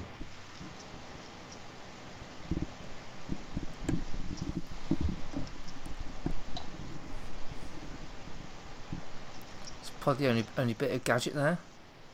Yeah, top one open just as a little tease for what's coming later. Oh, what was that? Too late. this is a See- beautiful little area. This. See, is that the um, the Brosnan Walther? I know nothing about guns. Um, people who are listening, particularly in North America, might know more than me. I've got no idea. If you put a picture of him with, say, the P99 next to him holding the PPK and tell the difference because the P99 is like a, a bigger, meatier gun. But I don't know anything about guns. There's been all sorts of variants, and I don't know. Do you prefer this te- in turn? Do you, do you prefer Craig with the uh, the smaller Wolf of the the PPK, or would you prefer the this one, the meaty one? Um, as far as I've got a preference, I remember when they changed it for. Well, I can't answer it directly. All I can say is they when they changed it for Brosnan, and I think it was Tomorrow Never Dies. Mm. I remember consciously thinking that looks a bit better. Everyone was outraged by it. By the next film, he had the There's this back again. He's had different guns over the years, so that was uh, yeah. It's Michael G. Wilson getting arrested here. That's his character in the film. He's a chief of police. I'll play a bit of a ladies' man because I'm so fit. He, he basically what it is. He, he fancies fancies himself as the Stan Lee of the of the franchise. Yeah, a bit like that.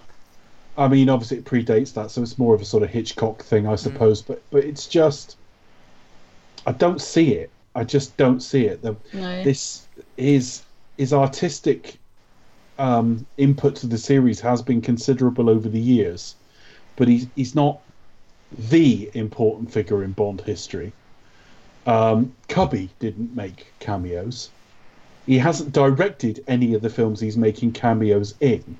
So it just seems a bit a a bit insulting to the director, whether it's meant to be or not, and completely self-aggrandizing for a guy that like nobody but the die-hard fans could pick from fucking Adam.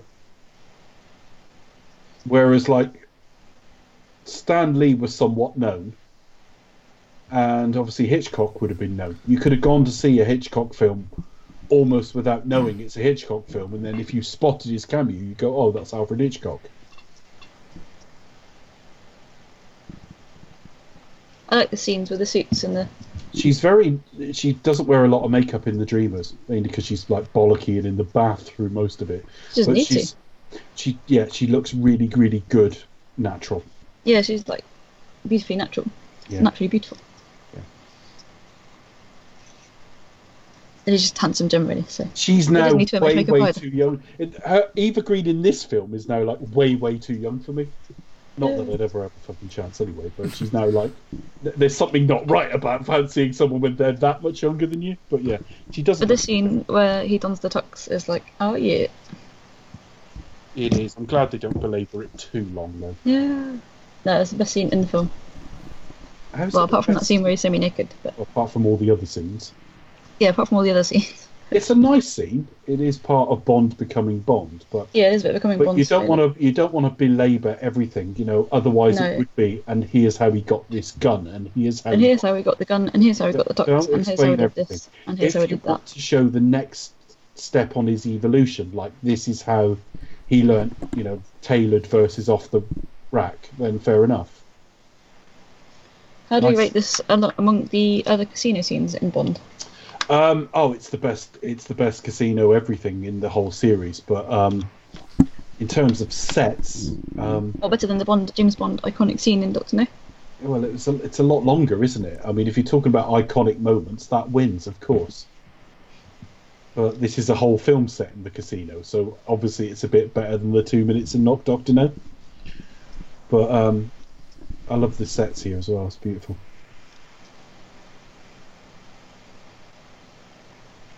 Plus, he's about to teach him how to make a wanked off, not fingered.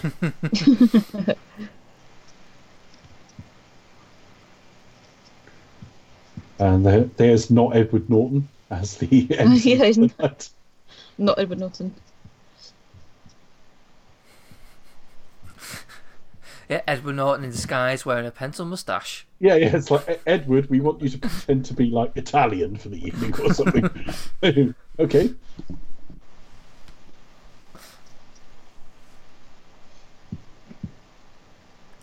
And there's the camp banker. Hello. He's great. It's like it's like it's like they sort of like tried to like get to someone like David Williams, but not David Williams. Yoo-hoo, Mr. Bond. oh, that would have been massively distracting if they cast it. Cast it. Right. So, hello.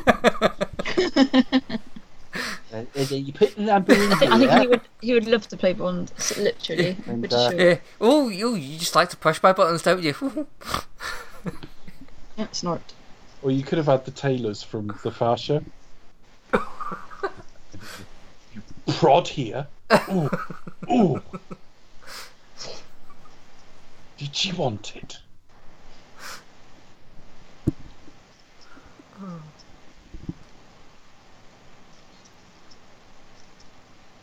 All shot very different. Just keep an eye on the different styles the games, the stages of the games are shot in varies from version to version. We start quite traditional here, but it It will becomes more choppy. the format. It's not so much choppy. It just it changes with the stage of the film we're in a few times. I like the, the array of different characters around the table. I'll have a Babycham. Um, yeah, I mean, they could have gone full cliche and have like sort of have a, a Mexican looking guy. Yeah, it, should, it should have been like the start of the Naked Gun. Yeah. The Ayatollah Khomeini should have been there. Yeah, like some sort of general looking guy. Uh,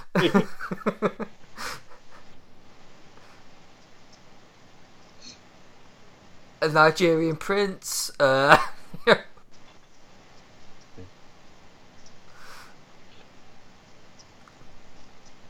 Look at that fitty! Everyone's thinking. They're probably yelling out in my version of the script, but they're thinking it in this version.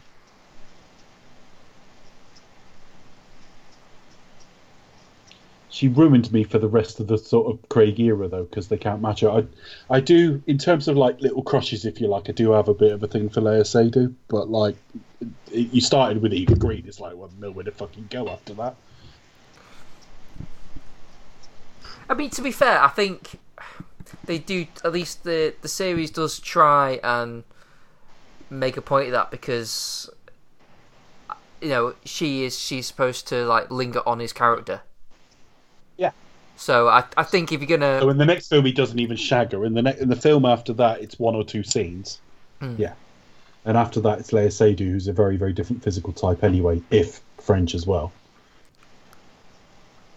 But yeah, that's the only one where they really sort of like tried to do a the the romance next love of his life and completely. I mean, they didn't failed. do it that well, but Léa Léa Seydoux's like beautiful as well. I Mm. remember f- I first saw her in I think it was Ghost Protocol actually, and I remember thinking like, who's that?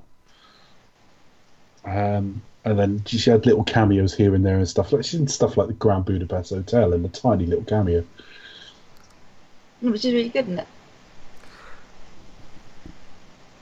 She's unusual looking. She wouldn't be to everybody's taste, but yeah, you start you. That, that's what you want in a Bond Unusual girl. looking. You want like Yeah. you want that kind of you You- know you- European kind of. Yeah. Yeah, Léa Seydoux in look is like a perfect bongo. For me, anyway. But you know. All right, waiter. Uh, I'd like uh, right. Uh, uh, hang on. No, uh, two measures of vodka, one of vermouth. Uh, throw in an egg white, some And sardine juice, and one of those little umbrellas. Same one And, of those two. Keep the fruit. Okay. Oh, and uh, when you come back, pour it on the rocks. Okay. You done now? Can we stop talking about like egg whites? But nobody, but then nobody complains when he uses his inhaler. So Well, why would they? He didn't stop the game for five minutes to do it, did he? we hit the game for five seconds. So Yeah. to be fair, that's true. You, Bastard. you know, I do wonder whether the, the inhaler thing is just a, a ruse or something because you never see wheeze or anything. No, that's true. I think he, he had it in the book though, didn't he? Hmm. yeah, they, they were apart from obviously having some. The He, he also had like a, he also had a cane with a gun in it, They have to have some kind of physical disability, don't they? Unfortunately, so and he, he was a fatty in the book as well. I think. I do get confused. they, they trimmed him down. But yeah, generally they're kind of foreign and got some kind of physical impairment. There's plenty of protein in this. Mm. So yeah, up for the day. Guess I'll be a five a day in that one. It's like a meal and a drink. Fuck Slim Fast, I could get wankers and stay muscular.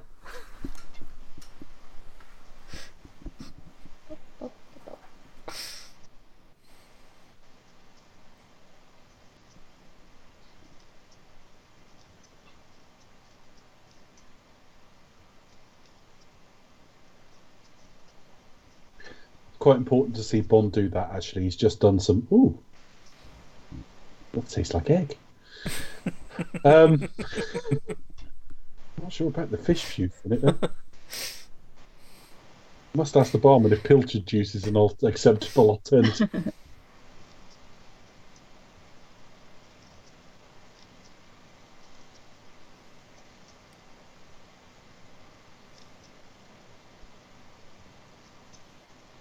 Have the reason he's look looks um what's that bit under your nose called, Chris? Like your top lip, the bit that what's that bit called? His is quite prominent anyway. I very nearly said frenulum, but that's on your dick. so it's so it's so it's not that, right? Anyway, whatever that is, it's quite prominent. Yeah, That's why top lip. next. Yeah. Y- You're Tom Selleck. There you are. Yeah. You want to get me back to the room and do what? I, I, I hope they do fuck just for you know realism.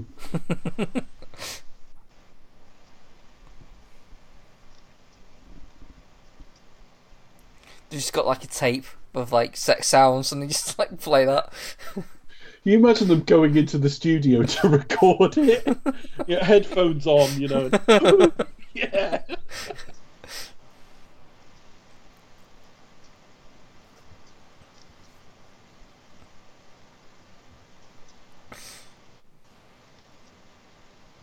We can't man.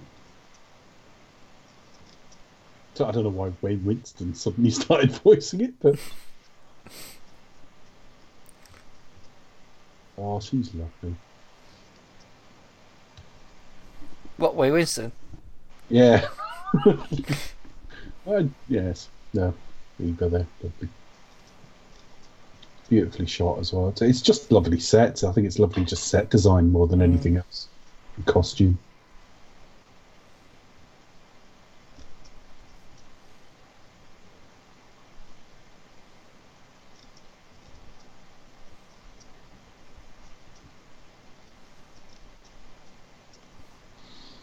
Surely they must know he's in the middle of a game where he's trying to win the money back. Um, maybe not. But I, you know, I've never thought of that. But then I would, th- I would think they probably don't care. They probably think you've already lost our money. Why, you know, why should I trust you to? Mm. But the chances are they probably just like they figured out where he was and then just went straight there. The one strange costume in this series is the dress she's wearing here. Not Eva, Irina, or what she's called. That is a weird fucking dress she's wearing. You're the blonde, blonde girl. Yeah. Yeah, it's a bit of an odd dress.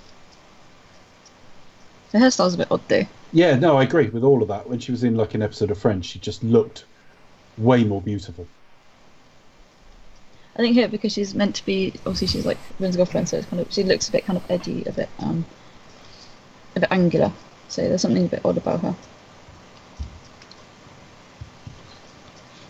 If I could get some more sort of characterization through action, I just love all this.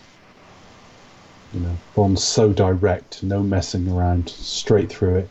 Doesn't find it that easy, does get affected by it, but has to plough on through.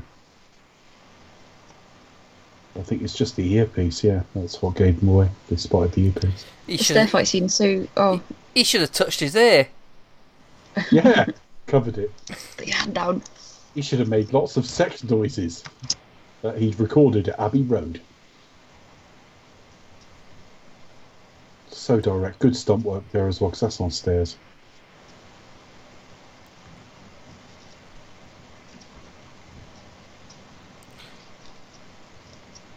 Again, another thing with like you know, they missed they missed the bit where we see the giants just there, like trying to act like you know, yep, no, no one's here. just pretend I'm not here. Yes. Doop, doop, doop. Roger Moore again, it would be a cleaner on the steps with some fag hanging out of mouth. That's a Yeah, cigarette and- and it- anyone North And at, at, at the end, he just sort of like straightens his tie, looks at him, and just gives him a nod. Yeah. Oh no, it would have been a raised eyebrow. It Would have been like Yeah.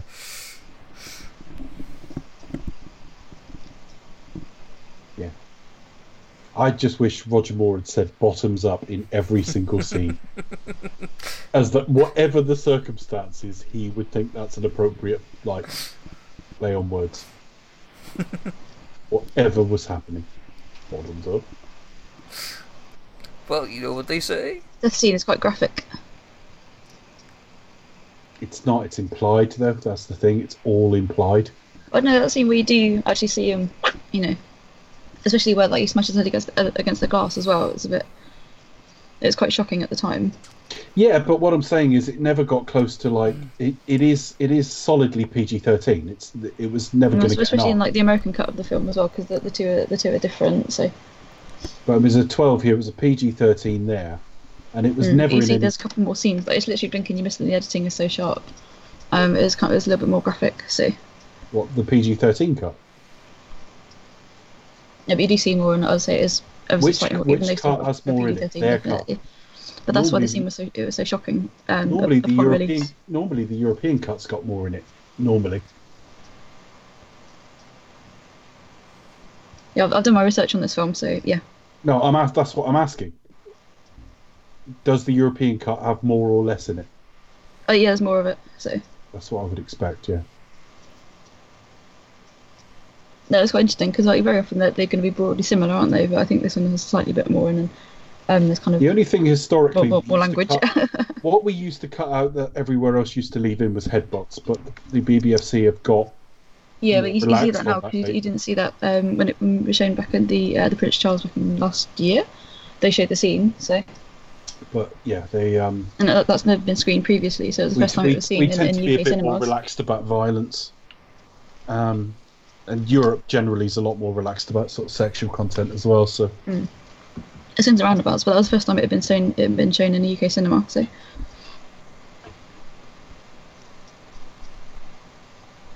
I mean, I feel sorry for Americans. I mean, what good is it living in the richest country on earth if you can't watch Timothy Dalton headbutt some twat?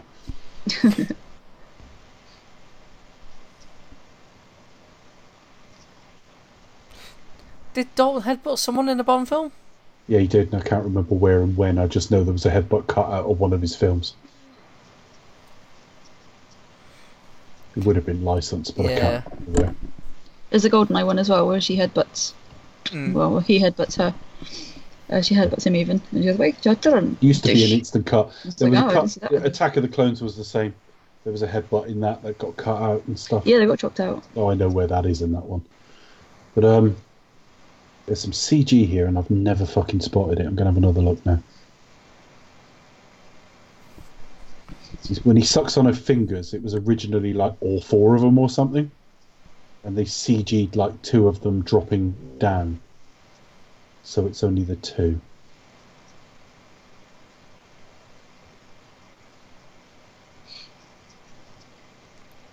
Mm, no, I still can't tell. But anyway, this was written for her to be um, naked. Oh, Obviously, Oh, wouldn't oh, have it. unless it's his she's meant to hand. Unless it's actually his hand that's covering up the the rest. I don't know. I don't know. But yeah, there was this Daniel Craig who said there's absolutely no way she would have thought about like taking her clothes off. And he's right. And she's actually fading shock pretty well there because there is mm. shaking right throughout her body actually.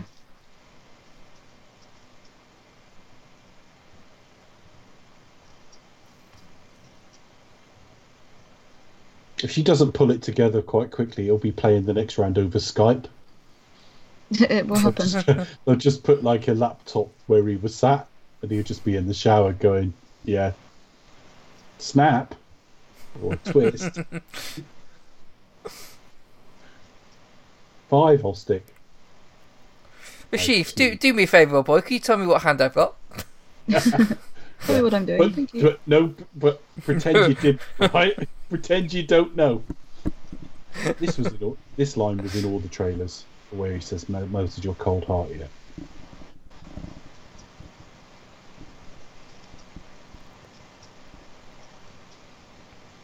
Oh shit! Well, I guess I did it then. Fair enough. Don't remember it, but fair enough.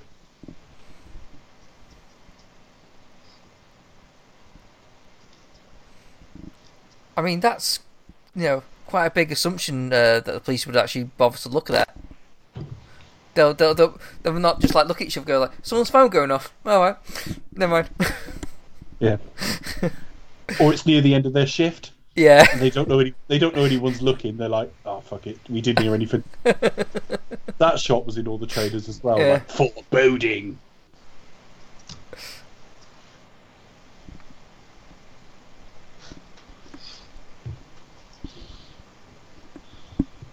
camera gets a bit more fluid in this section if i remember correctly there you go Yeah, it starts off more static and becomes more fluid as, as the thing goes on.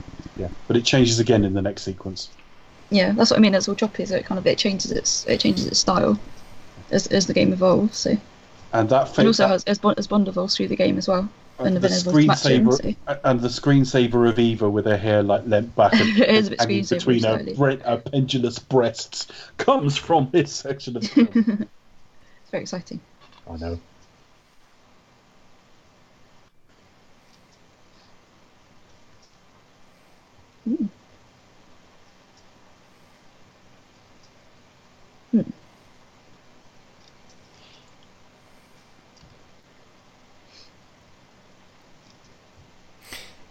And this is kind of like this kind of like reminds me at the beginning when he when he uh, turned up and uh, Vesper tell, tells him he, well now he knows you're reckless Yeah. and this kind of like it make it makes sense because like well of course it's just what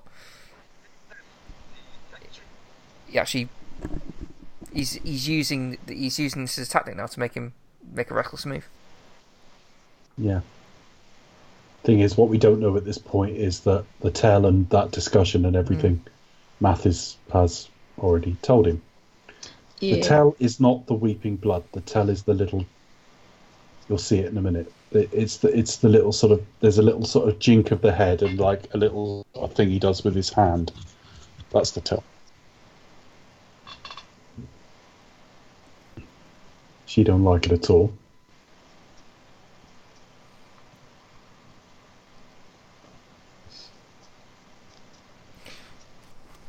You know they say everyone's got a tell and I have no idea what mine is Yeah. Have you actually ever played cards though? no I guess not That could be, you know, it's difficult to Well- tell what your tell at cards is if you've not played cards. Well, I suppose it could be specific to, but everyone's got a tell it in a general sense. You know, I mean, like if you're like being deceitful in any way, there's always like a there, there is always a thing that gives it I away. think going red as a beetroot and sweating like fuck is mine. Say, uh, um, uh, uh, next question. Next, please. Yeah. Then stomach rumbles a fart a lot, you know. It, yeah, it's not good. I don't lie very much anyway in life, to be fair. no, no, no. Or do I? Well, it's, it's not necessarily lying as well. It's you know, we all play deceit to some degree. Situations where you Yeah. can't say anything about something. Yeah, no, I know.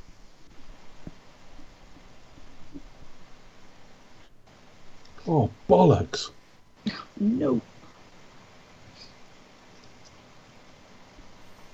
What do I do now? And good night. And he goes from home, me, and that's uh, that. that from him. But he's met a fit woman with big tits. So happy endings all round. And he's also invented the world's greatest martini ever to use fish juice. It's tasty.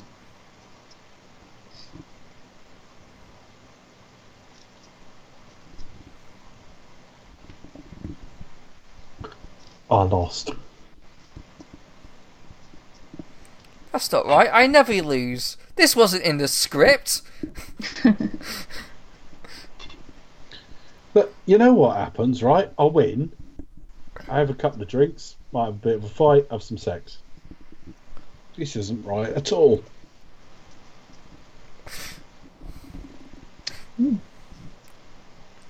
Just trying to think, remember what that, what that, um, what the film that's off, and it's actually Robin and Men in Tights, isn't it? What Hang on. I'm not supposed to lose. Hang on, let me check the script. Look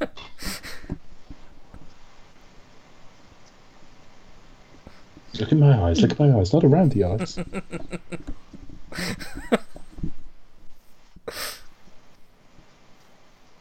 yeah, I might as well just get the whole uh, little Britain team in.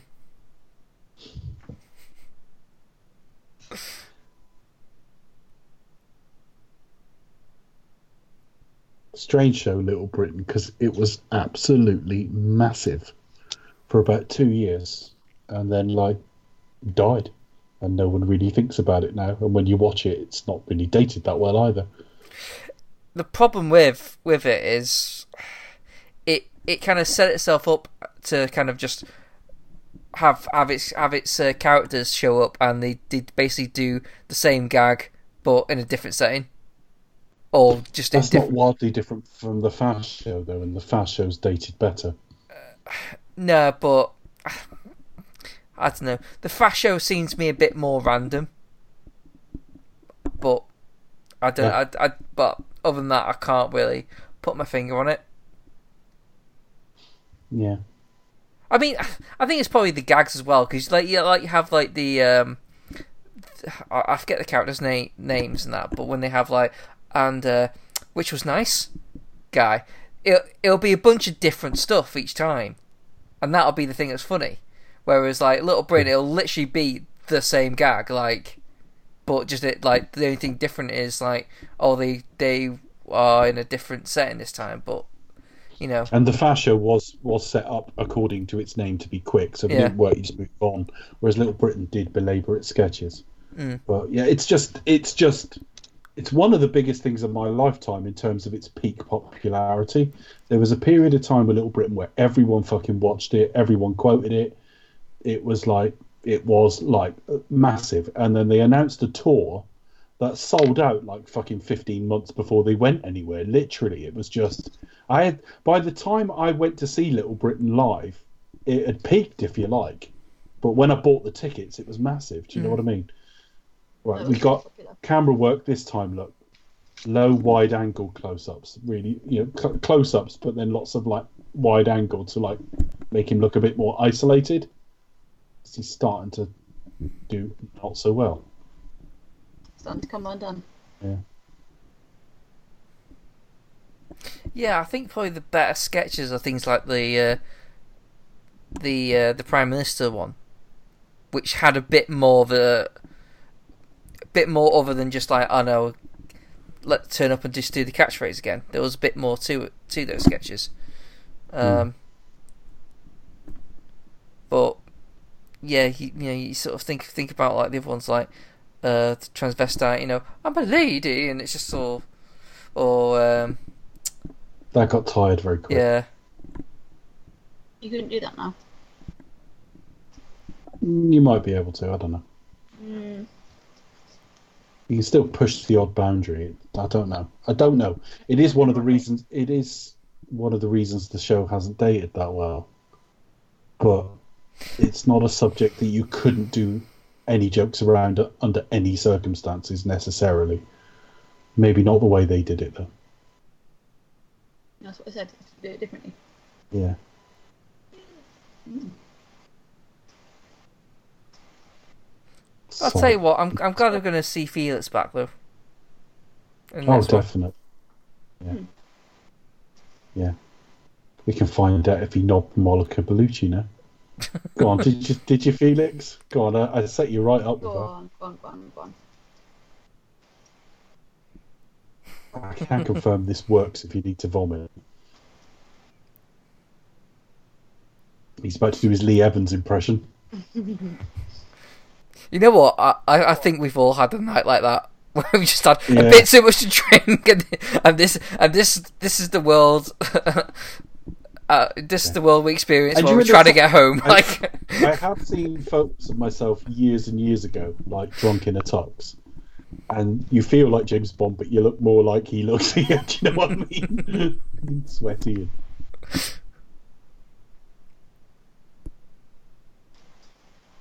She was in extras. She was the one who was the daughter of the gay guy, the closeted gay guy.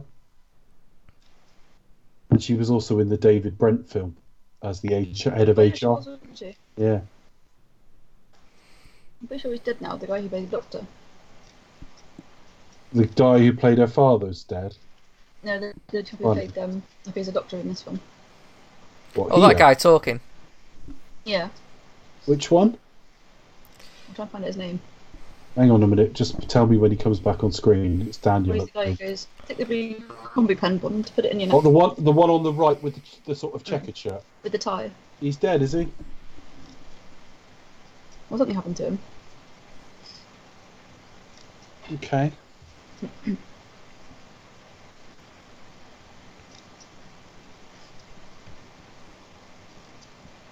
him up.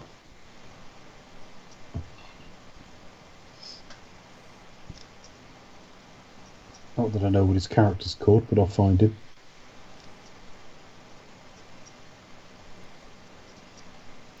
I'm just having a look now, trying to see.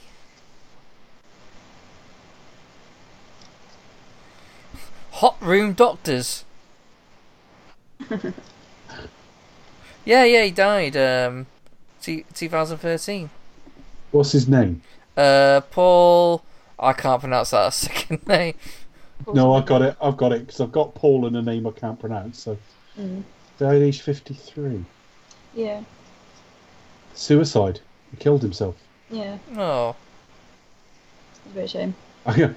that might be the most redundant second half of a sentence I've ever uttered, but there you go. Oh, Suicide. So to clarify, so to clarify, that's what this means. he, bankrupt. He was declared bankrupt and went missing the next day. And then his body was found at the foot of the Splash Point Cliffs in Seaford, East Sussex. Not conclusively identified until five days later. So he was obviously Wait, rather a mess.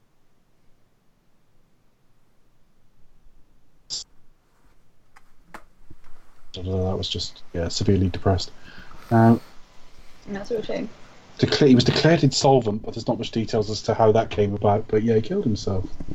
oh, that's that's a A- lovely and story. actually, on on his Wikipedia page, the picture used for him is from this film. It's- Yeah, it's from Casino.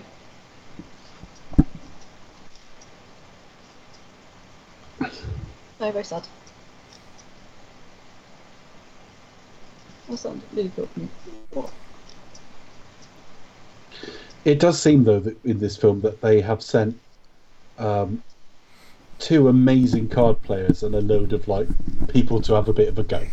You know what I mean? You never get the impression anyone else around the table's any good at all. Just like, oh, do Yeah, it's all down bit. to these guys. Excuse me. I mean, you can even see it in the faces. They're just sort of like thinking, we may as well not be here. Yeah, no, no, that's totally the way. The, yeah, the camera does highlight them and stuff, but it's like when Felix loses, it's almost like you never expected to win, did you? It's just like, we'll have a go. Chips and It's like you sort of see the look in his face. He's seeing like, why did he even bother? Mm. what the rest of you doing here is only going to come down to these two men. I mean, I don't know why, but you know, Felix ne- doesn't never strikes me as a professional car player anyway. So why why on earth did they get him to to go? That's the point, yeah.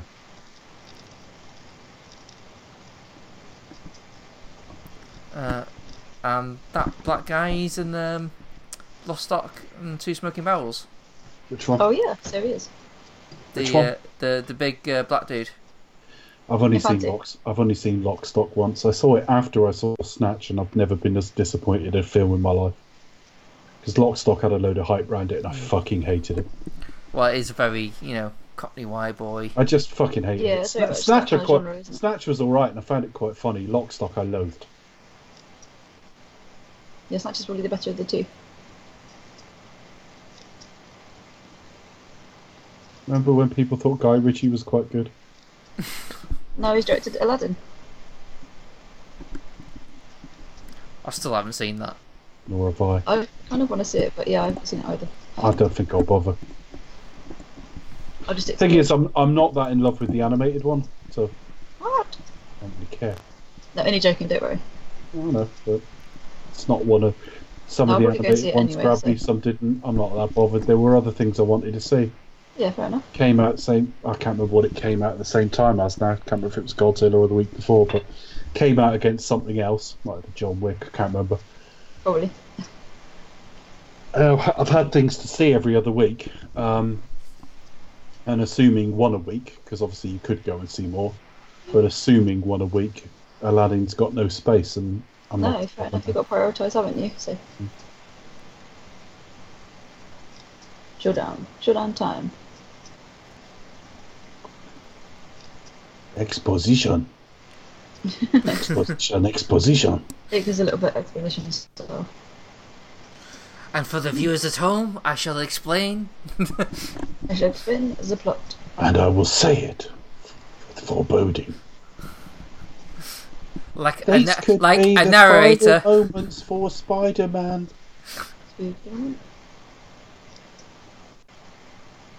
It's reminded me of Spider-Man 3 with that, that journalist, yeah, news reporter. Oh my god. Oh yeah, God. And she's another one who ended up killing herself. Yeah, she did. She died at about 28. And I'm going to go at the actress. The actress was fine, but they put her in a thankless role. That shouldn't have been there.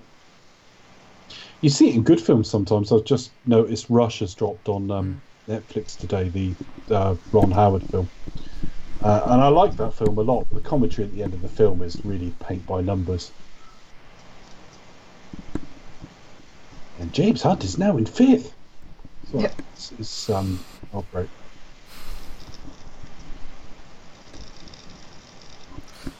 I need to give that film a rewatch.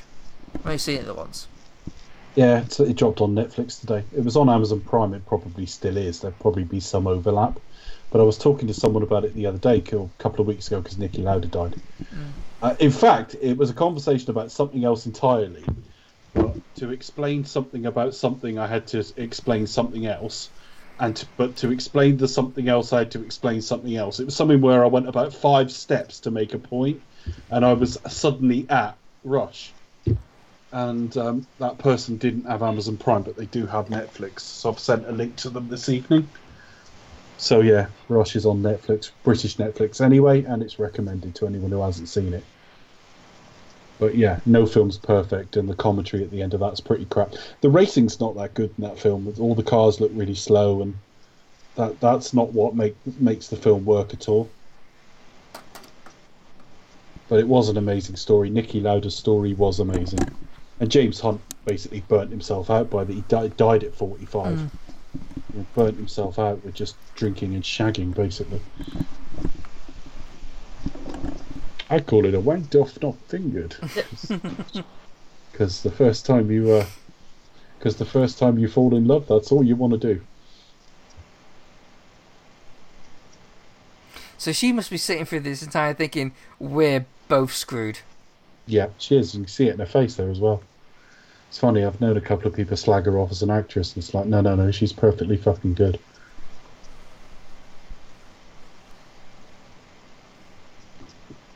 But no, you can see it in her face at different points. Someone gave that to you. Well, no shit, it's fucking jewelry. What did you do? You've just soured the evening now. I was thinking about like playing with your dick and stuff, and now you're mentioning other blokes. I love that line um, about killing. Well, I wouldn't be very good at it if I if it did.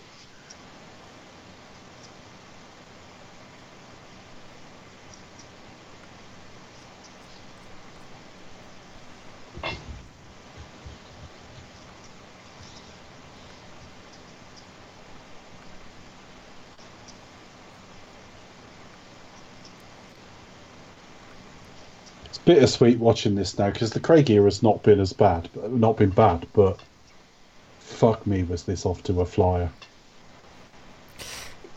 Yeah, I mean, on, on this trajectory, you would have the best Bond without question in the best run of Bond films without question. Do you know what I mean? yeah. I mean, you know, we never expected it like all to be like on this level, but I, I, I am still disappointed that they didn't like keep to this continuity and didn't keep to the the essence. They kind of like But, but people who talk about Craig who don't like him talk about his Bond as brutal and all the rest of it. And I'm thinking, not really. If you watch the last couple of Bond films, he's actually been a lot more traditional as a Bond. I mean, I know he looked rough for a lot for some of Skyfall, but you know, when he's in the suit, the casino, and everything else, he's he's played it quite traditionally. The sort of fairly rough, brutal edge that was here in Quantum has actually been filed down a bit. And I think that's what you're saying, Chris, isn't it? They've abandoned the whole trajectory of what this Bond was from the 1st Mhm. couple. What do you think, Berger? No, I totally agree with that. I think they've kind of run out of steam a little bit, to be honest. They kind of jumped ahead. Actually, fun fact: this also wasn't shot in um, in Croatia. Um, this is actually again on the Top Gear test track. And obviously, as you know, they break the world record previously held by Top Gear of the most cannon rolls done by a car. Oh, he screwed up into Gambon there. yeah. But amazingly, he survived.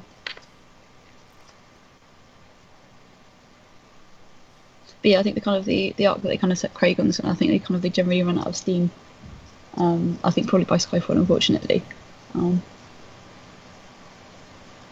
which is a shame. But but there we go. Skyfall felt like a mini reboot of types. It was. I mean, it's still been a good run. I mean, if, if, if Bond 25 comes out okay, and I mean anything better than okay, anything better than sort of halfway up the list of Bond films, if you like, then it will overall have been a decent run. But I think we were get. I think we thought we were getting a hell of a lot better than decent run at this point. Mm, definitely. We'll see what happens. Fingers crossed, it should be okay. because this is one of the absolute best in the series. And I, I don't know if the current regime can do this. Well, I have to say, I haven't seen a lot of Fukunaga stuff. I've got True Detective somewhere to watch. Um, It'll be a very Ma- beautiful film. Lots of Ma- long. Maniac is on Netflix. I think his Jane Eyre is on Netflix as well. Mm, that's a beautiful film. I haven't seen Very any of them. Who's in his Jane Eyre? Anyone famous? I think that was the. Oh god, what's his name? Sorry, I'm really rubbish at remembering actors' names. Oh, I can look it up. Don't worry. I just wondered if you knew off the top of your head. What's the scene where it goes, everybody's gonna know you touched my balls? Why is it? It's died. Scratching my balls. That's it. Yeah, that's the one you died scratching my balls. That's the one. Not touching. Can you imagine if that's all he was doing? Scratching. Just Oh, Michael Fassbender, that was it. I could see him in my head. Yeah, this is really good, definitely. Just looking up 125 now to bring up. It's probably one of the best versions of Eyre that I've seen. I read the book years ago. I don't read Mm, it. it's an absolute classic. If you want to, if you want to read more about it, I recommend reading a book called Jane Mad Woman in the Attic. It's an absolute tome, but it's really important reading. If you want to read, if you want to know more about Jane Eyre, can we recommend you read Jane Eyre? Yes, obviously reading Jane Eyre, obviously do that. Um, and then you can read about the sequel as well. Uh, the sequel, the prequel, about his wife and how he came, how she came to England. Jamie Bell, Mia Wasikowska. Yeah, who's also in. Can't Alice in remember what else she's Wonderland. Alice in Wonderland. That's it, which I've that's, not that's seen. how she but, came. uh, that's how she uh, came to like to, to British screens. I haven't seen it, but she she was in like it was okay. I think that's the one that HGC Well, was, was- in as well. It was alright, Oh, weird. I'd already kind of checked out of fucking Tim Burton by then. but like- yeah, it was it, it was alright. He, it was so promoted everywhere It was. that I feel like I've seen her in loads of stuff, and I haven't. It's She's been everywhere. like I've seen her face She everywhere. was everywhere. Um, So what else? Jane Eyre, we've had Toby Stephens, we've had oh William Hurt, um, Orson Welles, obviously famous. Oh Tim Dalton, in 1993. Enigmatic, Mr. Rochester. oh, T- Tim Definitely. Dalton's played. Um, He's on the York? well. He's played Heathcliff as well. Yes. And Heathcliff, yes, Enigmatic. He's alright at doing an enigmatic male lead. I believe Beast of No Nation's a really well thought of film as well. Mm, definitely. I'll catch it on. I'll catch it all before the film comes out. I will have seen work comes out, Yeah, do definitely. um, but I'm not in any hurry now because it's still months away. In fact, we're still at the point where we hope it's only months away. There's no sign of soon. there's there's no sign of any delay, and they do have sort of time in the schedule. But obviously, just watching him on crutches the other day, I'm thinking, well, he's not close to sprinting anytime soon, is he? So He might be alright. He'll be fine. yeah, I'm hoping so. I mean, they'll shoot around it. And they, Yeah, they'll, they'll do it basically, they're going to have to release a James Bond film starring Daniel Craig next year. So whatever they've got, they'll have to make do with. But obviously, we don't know how much it's going to damage it, if at all, and whether there might be any further delay. Well, let's just hope all, all his scenes yet to be shot or him sat at a desk. Yeah.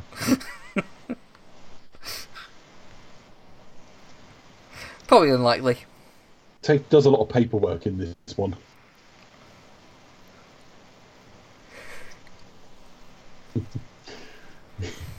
See, this is Mm-hmm. this is meant to be like the, the standout in the book, isn't it? But um, this is a, this actually kind of works as being one of the standouts in the film. Yeah, it's it's very. There's not a lot of difference actually. The, the book, it's a carpet beater. It's not a lot of difference. He still gets smashed around the balls. Yeah, Um, it's, it's of like it's, as I he also has- similar, isn't it? So he also has the Smertspionum thing carved into the back of his hand at the same Yeah. time. So he needs plastic surgery between the two films as well. Uh, two books rather, this and the, the next book. Um, and the sort of description of the pain and the, it's probably a bit more graphic in the book, probably. yeah, I, th- I think But- Ian but kind of they really, went there? kind of really kind of ramped I, up. I mean, I think when I when we covered the film, I might have said the opposite, but I've read the book again since, and it's the yeah. I mean, they went there and they've actually done it justice, which was a surprise to me. Mm, definitely, this is quite sort of fairly faithful. Yeah, pretty much. A little bit of artistic license as well as as we all need. Yeah, and also there's this strange sequence in the book where they kidnap Vesper and they like tie her skirt up over her head, Mm, which is just weird and it's, it's a bit odd. I think there's a film that bizarre, there's a bizarre kind of like bondage thing If you on. tried to film it, it would look exploitative and funny at the same time. it probably was exploitative. I think. Yeah, Fleming Back weren't the the, classiest guy. I mean, the trouble is Bond fans will venerate him because he's like the father of the series, but there's plenty of content in these books that don't paint him in the greatest of lights. No, well, well that's the that's the whole point. Like in terms of, you know, it's very much a, a product of surroundings, and and after all, you know, Fleming said himself, you know, Bond is basically a blunt instrument. He's not meant to be this kind of this god of a man. He smokes, No, he drinks, he's he not. womanizes. But when You know, I read he's- Live and Let Die and I'm watching this guy, you know, He's, describing. you know, he's, he's not like your, ideal man. You don't. You, you shouldn't put him on a pedestal. You don't want to be this person. No. Lived a really hard life, a difficult upbringing, smokes, drinks, does everything that you're not really meant to do. But we get a lot of Fleming's opinions on stuff in things, and it, Mm, it's of not course. great. You know, the way he talks about um, basically color and stuff like that is just. Mm, in its time, and you, no, it's not. It's not. You'd have come off as a fucking bigot then. well, I think to a certain extent, it's a little from column A, a little from column B. I Yeah. Oh yeah, certainly there would have been more of those attitudes around, but I, I honestly refuse to believe that's how like most of the British public were. No, but obviously a very, you know, he's more kind of upper class. So it's a very like small sector. So, it's, it's, kind of it's, it's like generally, you know, not not how everybody thought, but it's kind of like a small, a small percentage of the population. You just think, oh, we're looking back. I mean, people probably read like fiction output of our times as well. You can, you know, people really thought like that, you know, with millennials I'm not saying think snowflakes. that, That's not the case. But I'm, So- I'm saying Oh, not him. it's kind of exaggerated with him. Any ideas? Anyway, we're now at uh, we're now Anyway, at now at the Villa del Balbianello, where you've been yeah recently. which means Little Balbiano. The gardens are as beautiful as you see it in the film, and the flowers are exclusively in the colours of the Italian flag, so red, white, and green. Hmm. That area, you're not actually allowed to go on the grass. That's a rather posh. We found it quite difficult when it came to recreating the photos.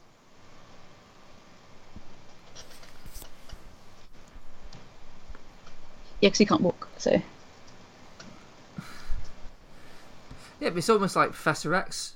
It is a little bit. That's quite that's quite an extreme chair, I think.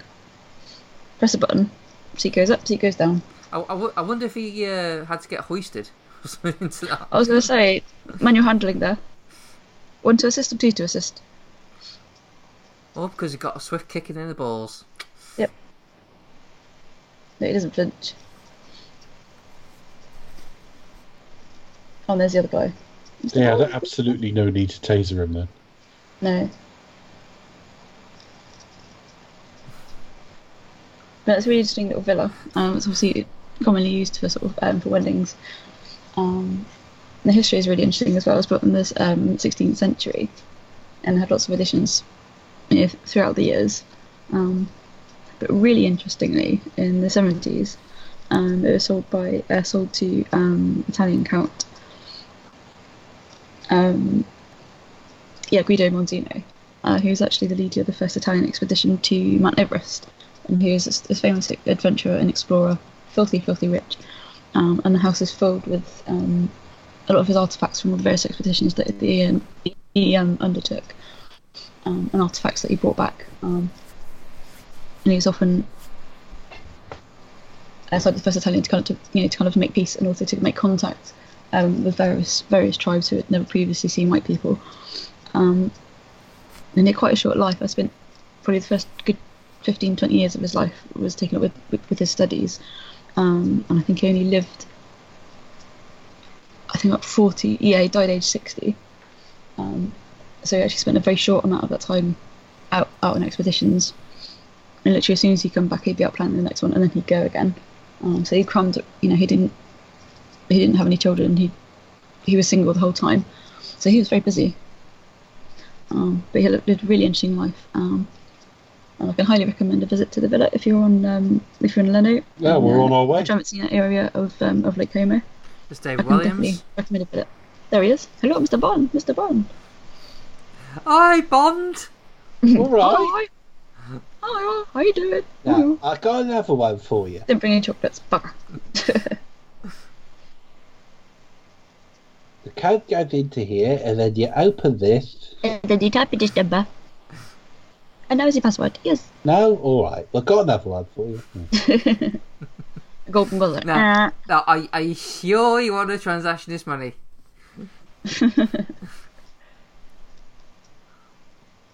Yes, yes, yes, I do. Hi. That's my name. That's my name. it's not very secure, is it? Where's the Why- special characters? Where's the letters and numbers? Where's Why the doth uh, not uppercase lowercase? That's what you asked me to do. Thank you. Off it is in. Uh, bye. Things are why why why does she not like give the look of um oh god that's so fucking cheesy. oh, she did. That's Well- why she's got her head in her hands. Oh no, that's like well, no. She's she's now like She's now thinking I'm fucked. I'm fucked. yeah. No, she's fucked. Yeah. Suppose If all that was left of you was your smile and your little finger, Oh, bless you. Why'd you have to be so fucking charming? yeah, yeah, it is. It is uh, Carly Simon in it. Why'd you have to be so good?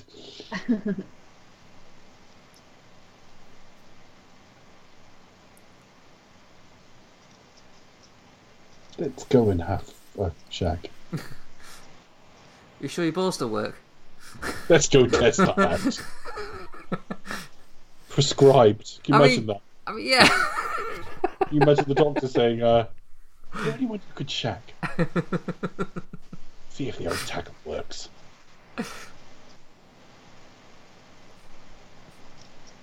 I mean, I can't think of any anything I'd I'd rather not do. like I, I mean, I. I- well, after having my severely beaten, I don't, I don't think I'd be quite in the mood, no matter how hot the girl in front of me is. Well, you would hope at some point you'd recover enough. Yeah, We're not but suggesting that- we're not suggesting have a bit of Father 20 minutes afterwards. I mean, fair point. He's not he's not in the wheelchair at the moment, so yeah. It's okay. not stick that mangled mess in here, please, is it? It's meant to be after a period of recuperation. Yeah, that's true. That's true. Well, still still in a hospital bed. Why not?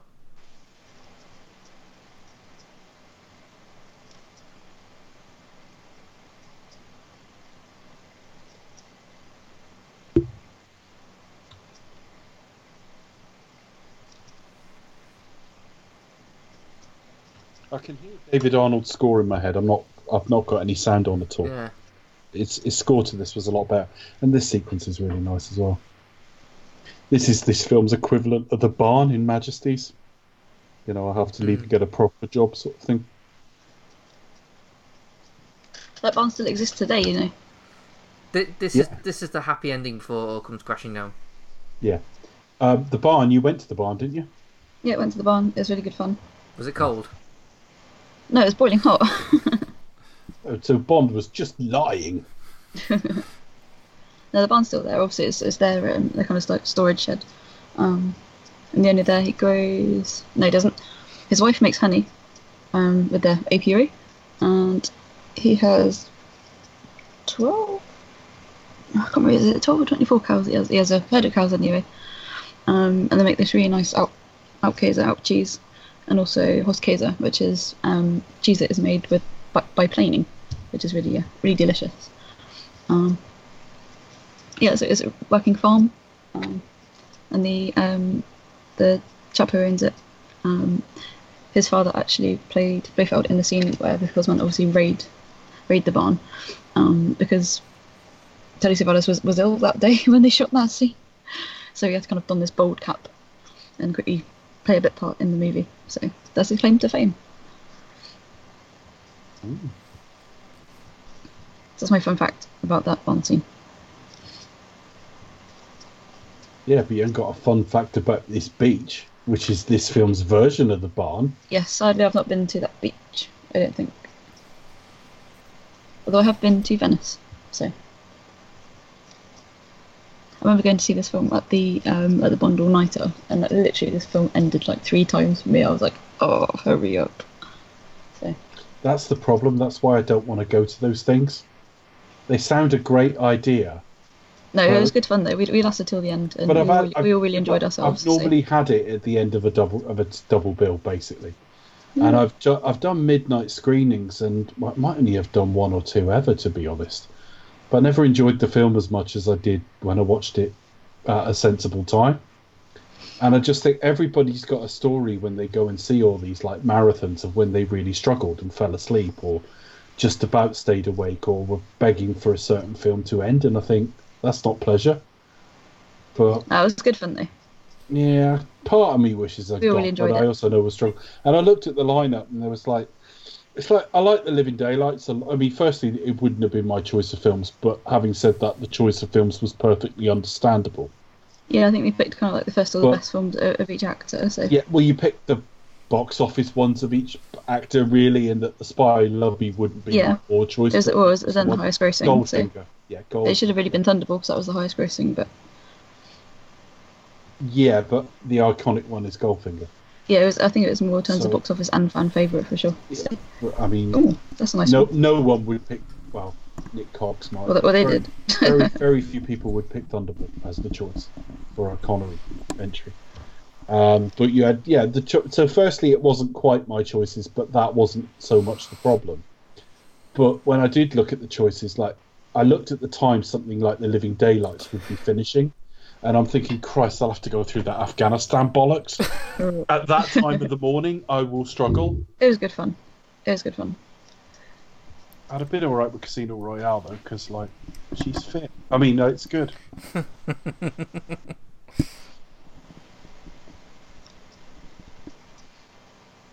Yeah, she she seems to be like looking more mm. natural there as well.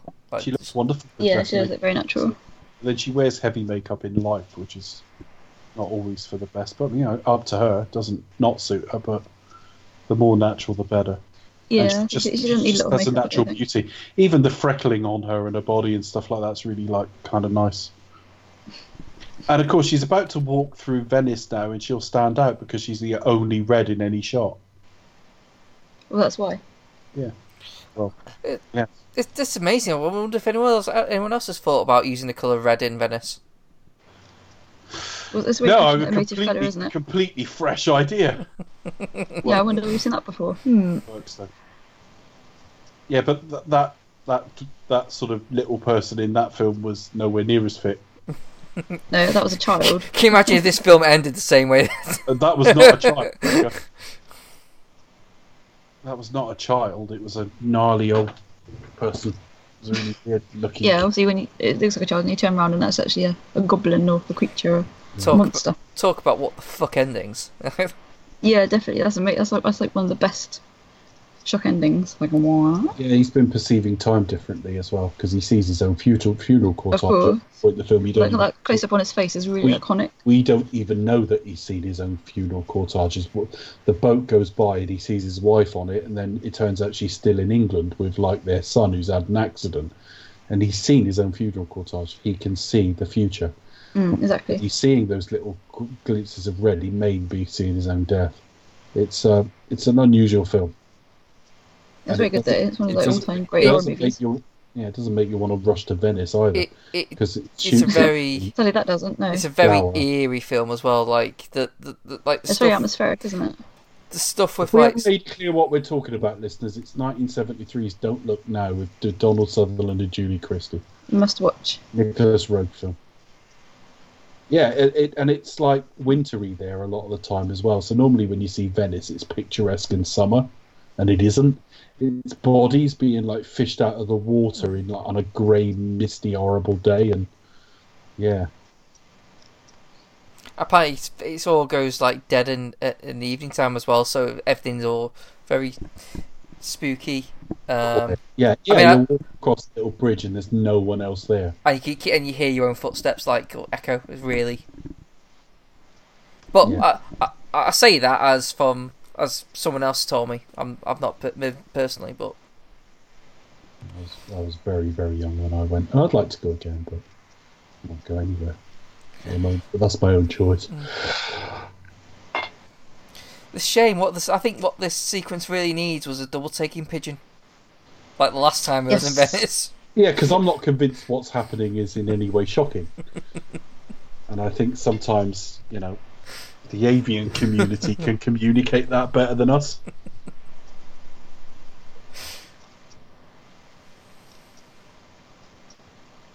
He's about to. It's actually quite nicely cut together because where he's about to sort of pop up is a set.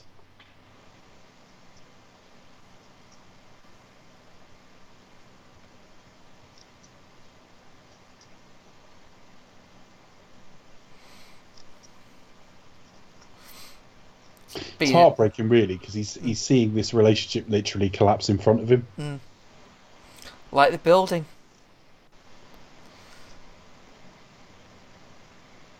How poignant. Perhaps a metaphor for For life. That's the, no, it's just an Alan Partridge moment. Remember that? He said, perhaps a metaphor for, and then he cl- clearly couldn't Then he think goes, of anything. just changes, just changes the subject. It is a metaphor for life.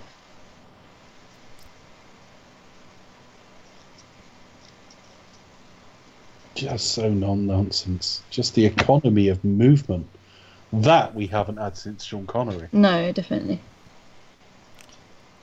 Then you have like the, the really stereotype Bond villain. Yeah, I know. When you look him up on IMDb as well, it's probably in the book, but I don't remember it. His first name is Adolf. it's Adolf Gettler.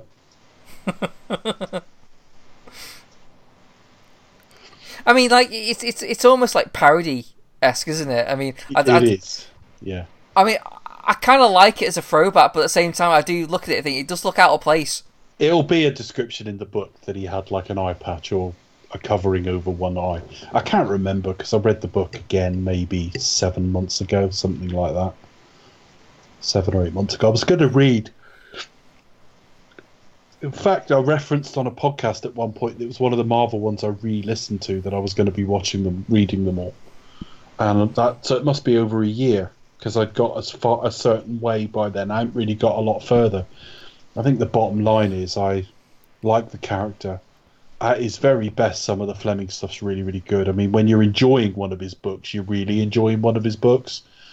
But for the most part, I don't think they're that good. Um, and, again, there are a generation Going, of Bond fans. going back to that argument, it's very much of their time, aren't they? So you kind of have to It, it's, but again, it's not read it even. with a pinch of, you know.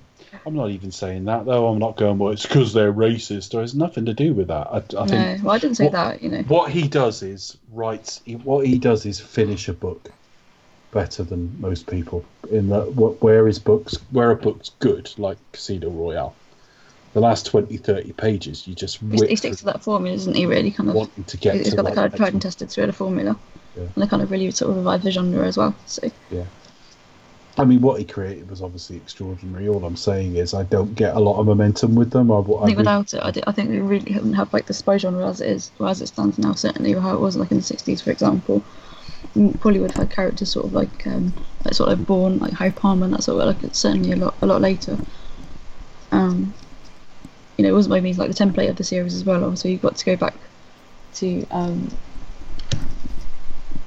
Richard Hannay, um, and that kind of template as well. So it's taking that and reviving it really. So, but what as he as you say, Dave, what he was doing it was it was nothing new, but he just kind of injected a new, a new kind of vigor into it really. So, yeah, it's very much of its time and But what I'm doing is is not not that trailblazing, really, to be honest. So It's I would not agree. really literary, literary criticism, though. Particularly, I'm not.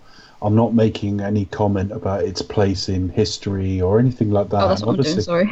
no, I'm really not. I'm, I'm, I'm, I'm just saying that, like, I read Casino Royale and really, really liked it, and then I read the second one and fucking hated it. That is because it's of its time. I'm reading this fucking posh yeah, it's a bit twat's grim. uh, observations about the black man was just getting on my fucking tits. Yeah, you had to. And then I read Moonraker, which is really good. It wasn't as good last time I read it as the first No, time that's I read really it, good. but it That was was good. yeah, considering And you then- didn't do much uh, they, they seem to alternate in quality because that's followed by Diamonds Are Forever, which is shite. Mm, Um, and then that's followed by From Russia with Love, which is really, really which is good. genius. But then you got Doctor No and Goldfinger, neither of which are particularly good. No, Doctor No actually has, has pockets of, of brilliance. That's Like where the scene where he's escaping the tunnels, I think is just is really raw and visceral.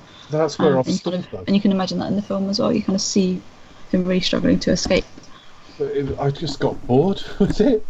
I, Yeah, I, I just I a think like, "Oh." I had was I, I was re- I, I read From Russia with Love and really really liked it, and I I'd liked about half of what I'd read before. Um, and then I read Doctor No and struggled, just was bored, and I thought I might as well just go and watch the fucking film. Um, but I, I I got through it, and I started watching reading Goldfinger, and that weren't any better. And I have read a bit further in the past because I'm pretty sure I've read Majesties, but like I stalled a long time ago, and there's always something else I'd rather read. And it, is that a comment on Fleming? I really don't know. I think I think a lot of it has to do with your mood at the time as well. Not not you personally, but like my no, no, just well. in general. Yeah, I'm really And in the yeah, mood definitely. for it. They're, I'm not suggesting they're bad. I just I'm not convinced they're genius particularly. But the It's the same, standard, same with anyone, really, isn't it? Same with Deighton, same with um, any them. other kind of spot you know, spy genre writer, definitely. if so- you read them, they're very. It's, it's all going to be kind of up and down, isn't it? It's, it's you very. know, it's never going to be sort of perfect, hundred percent. So on the basis of the first sort of half of the novels, if you like, which is what I've read, they sort of kind of alternate roughly. One's good. yeah, definitely. one's I so say, yeah. I'd, I'd recommend go back and reading them again because it all just depends on how you you know how you are with them. Like, you, might- you might have a bad time with it. If not, you might be like, oh yes, it's really good. Well, Because like with Goldfinger as well, it's a bit of a slow burn. It kind of takes time to get going. So, yeah, the first book's great. The third book's great, and the oh wow, fifth book's great, and you can't really argue with that. that. They they are all great. The rest of them is well, see how you go really.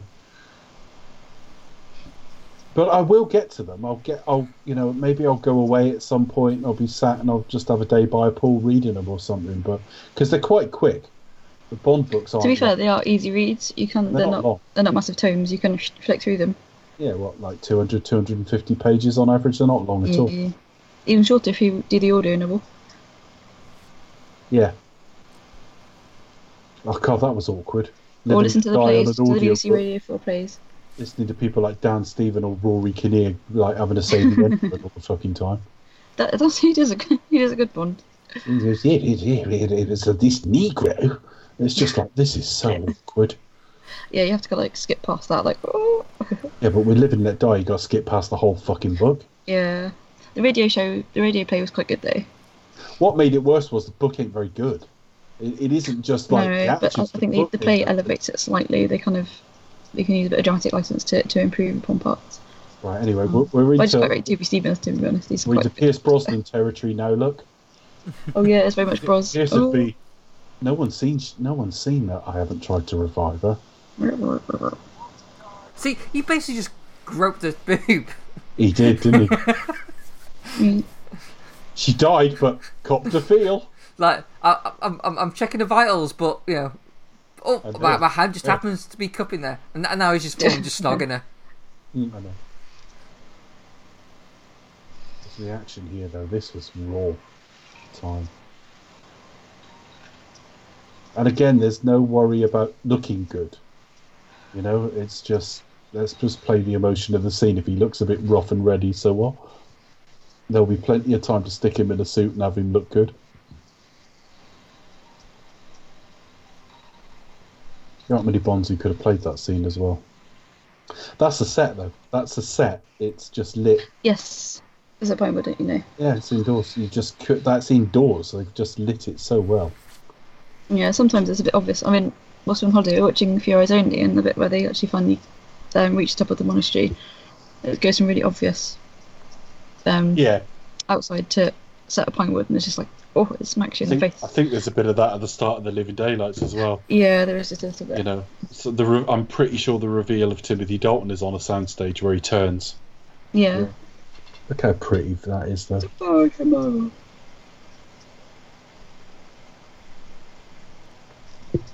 So, so Bond, uh, some exposition for you. Let me just explain the plot. We come back to the job. I didn't mind that office. That that's the Brosnan era office. The, the the table changed position now and again, but that is the Brosnan era office, and then Forster threw it out the window to have this stupid Minority Report set. Hmm. And then Mendes kind of used that area of the set, if you like, and retooled it slightly, so she had that window set in Skyfall, which I don't like as much. And now we're back to the good old traditional Yeah. The office. Bernard Lee office, yeah, more or less. Still not a double door, but No, It's still. close. It's close enough. It was like dicking around to end up exactly where we were. this was all right though. If this had been, you know, the post ninety five set, Yeah. and that was an end to it, by now it will have it would have been in like eight films. Do you know what I mean? And it would just be that's M's office. I'm fine with it. It's the sort of Judi Dent, Dench variant, if you like. Well, they they kind of was moving away from that anyway. They were kind of having like the M scene was usually like on location somewhere else. Yeah. Yeah, yeah, I know. You, you only saw it two or three times in the Brosnan era, anyway. For example, but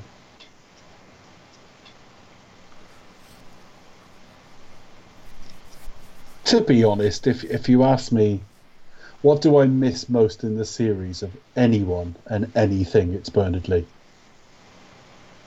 You know, if I could have one thing be timeless and still be there, it would be Bernard Lee. On screen, off screen, it'd probably be like John Barry or something. I don't know. I'd have to think about that. But certainly on screen, the one thing that that all the M's are all right. Actually, I always thought I didn't like Robert Brown at all, but actually, he's all right with Dalton for some reason. This is a country cup 007. Yeah, all of that works. Even his Living Daylight stuff with him is really good. Um, all the M's have been really good, and Dench is really, really good to the point that I still miss her. So it's not to be interpreted as a knock on her, but getting back that traditional office now is only half of the story. It's it was the office that I missed. It's Bernard Lee as well that I'm missing. No, he's iconic in the role. Wonderful. So this is Villa La Gaeta and San Siro, uh, also on Lake Como.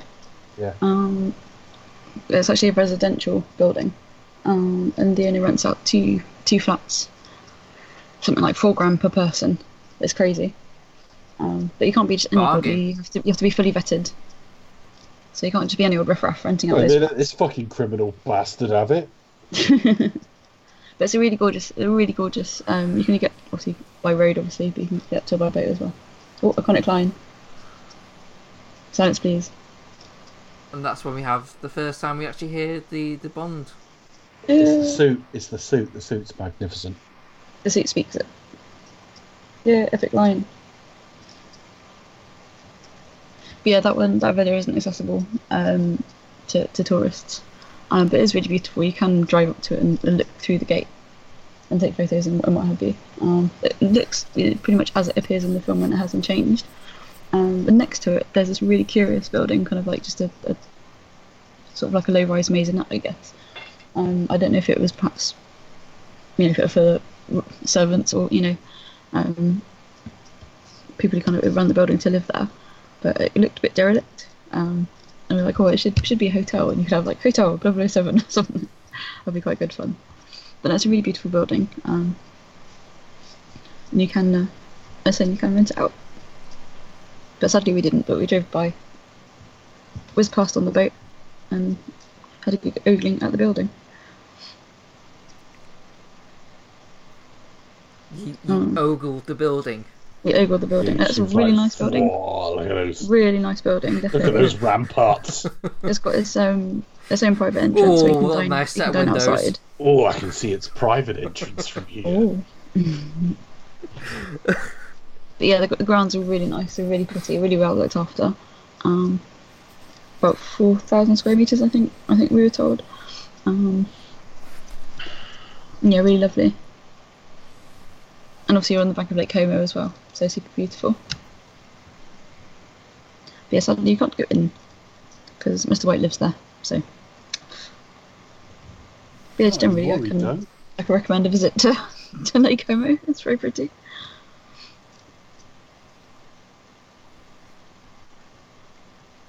And so here we are. We're into the next day.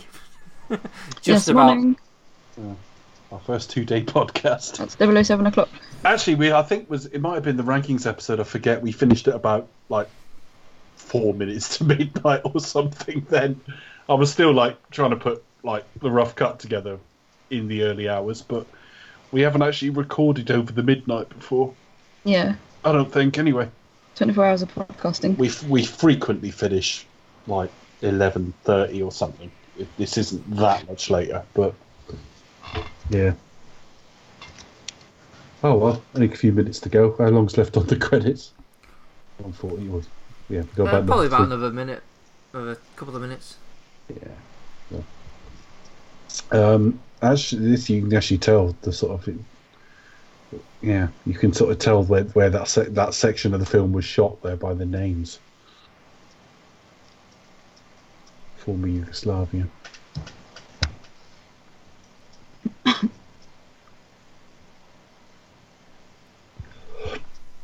And that's that's our commentary. So uh, I was going to say, so Becca, any fun facts? Those are my fun facts. I distributed them during the film. That's all Ah, I've got okay. to say, unfortunately. No, that's fine. I'm just seeing if there's any more. Um, Um, let's have a look. Let's see what else I have. Um, No, you'd have to look up any more. That's absolutely fine. I think that I think that was it. Unfortunately. How about you? Any any fruit? Any fruit corners, Chris? Um, well, there was uh, some nice uh, orange peel in his uh, Wang Duff Not Fingered. All right. Yeah. And uh, and of course, Felix asked them to hold the fruit. oh, I'm assuming that he meant don't put it in my drink, not just stand there holding fruit. Because I think that's an unfair request. Unless it was an innuendo and he actually meant cut my balls. Yeah. Oh, How, how oh. would you? su- So I, I can see how that's cut my balls. How would you subtly ask them to work the shaft? um, Clearly not something you've thought about, is it? Stroke the banana? I don't know. Yeah, ends up with a banana in his drink because they're just not getting the subtleties of what he's asking. yeah, that's it then. It's all finished, and that's our well. It won't be so long till the next Bond film. No, well, well, we are staying in the spy genre, aren't we? we are uh, more or less. So let's do social media and then sign off. For me, you can find me at the Pasty Kid 1976 on Twitter. Uh, you can find me at Cinetronics on Twitter. You can also keep up with all the old episodes that maybe aren't on iTunes anymore, such as our old original Bond series uh, at cinetronics.co.uk. you can follow us on Twitter at Expect Us to Talk, and all the usual places. So we are staying in the spy genre. I don't know. It it feels it just feels difficult, Chris. More than difficult, in fact. What? What? Because you want to constantly feel the need to run away?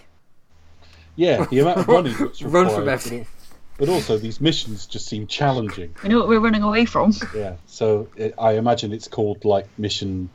Difficult? Yes. Yeah. Mission Um, not entirely possible.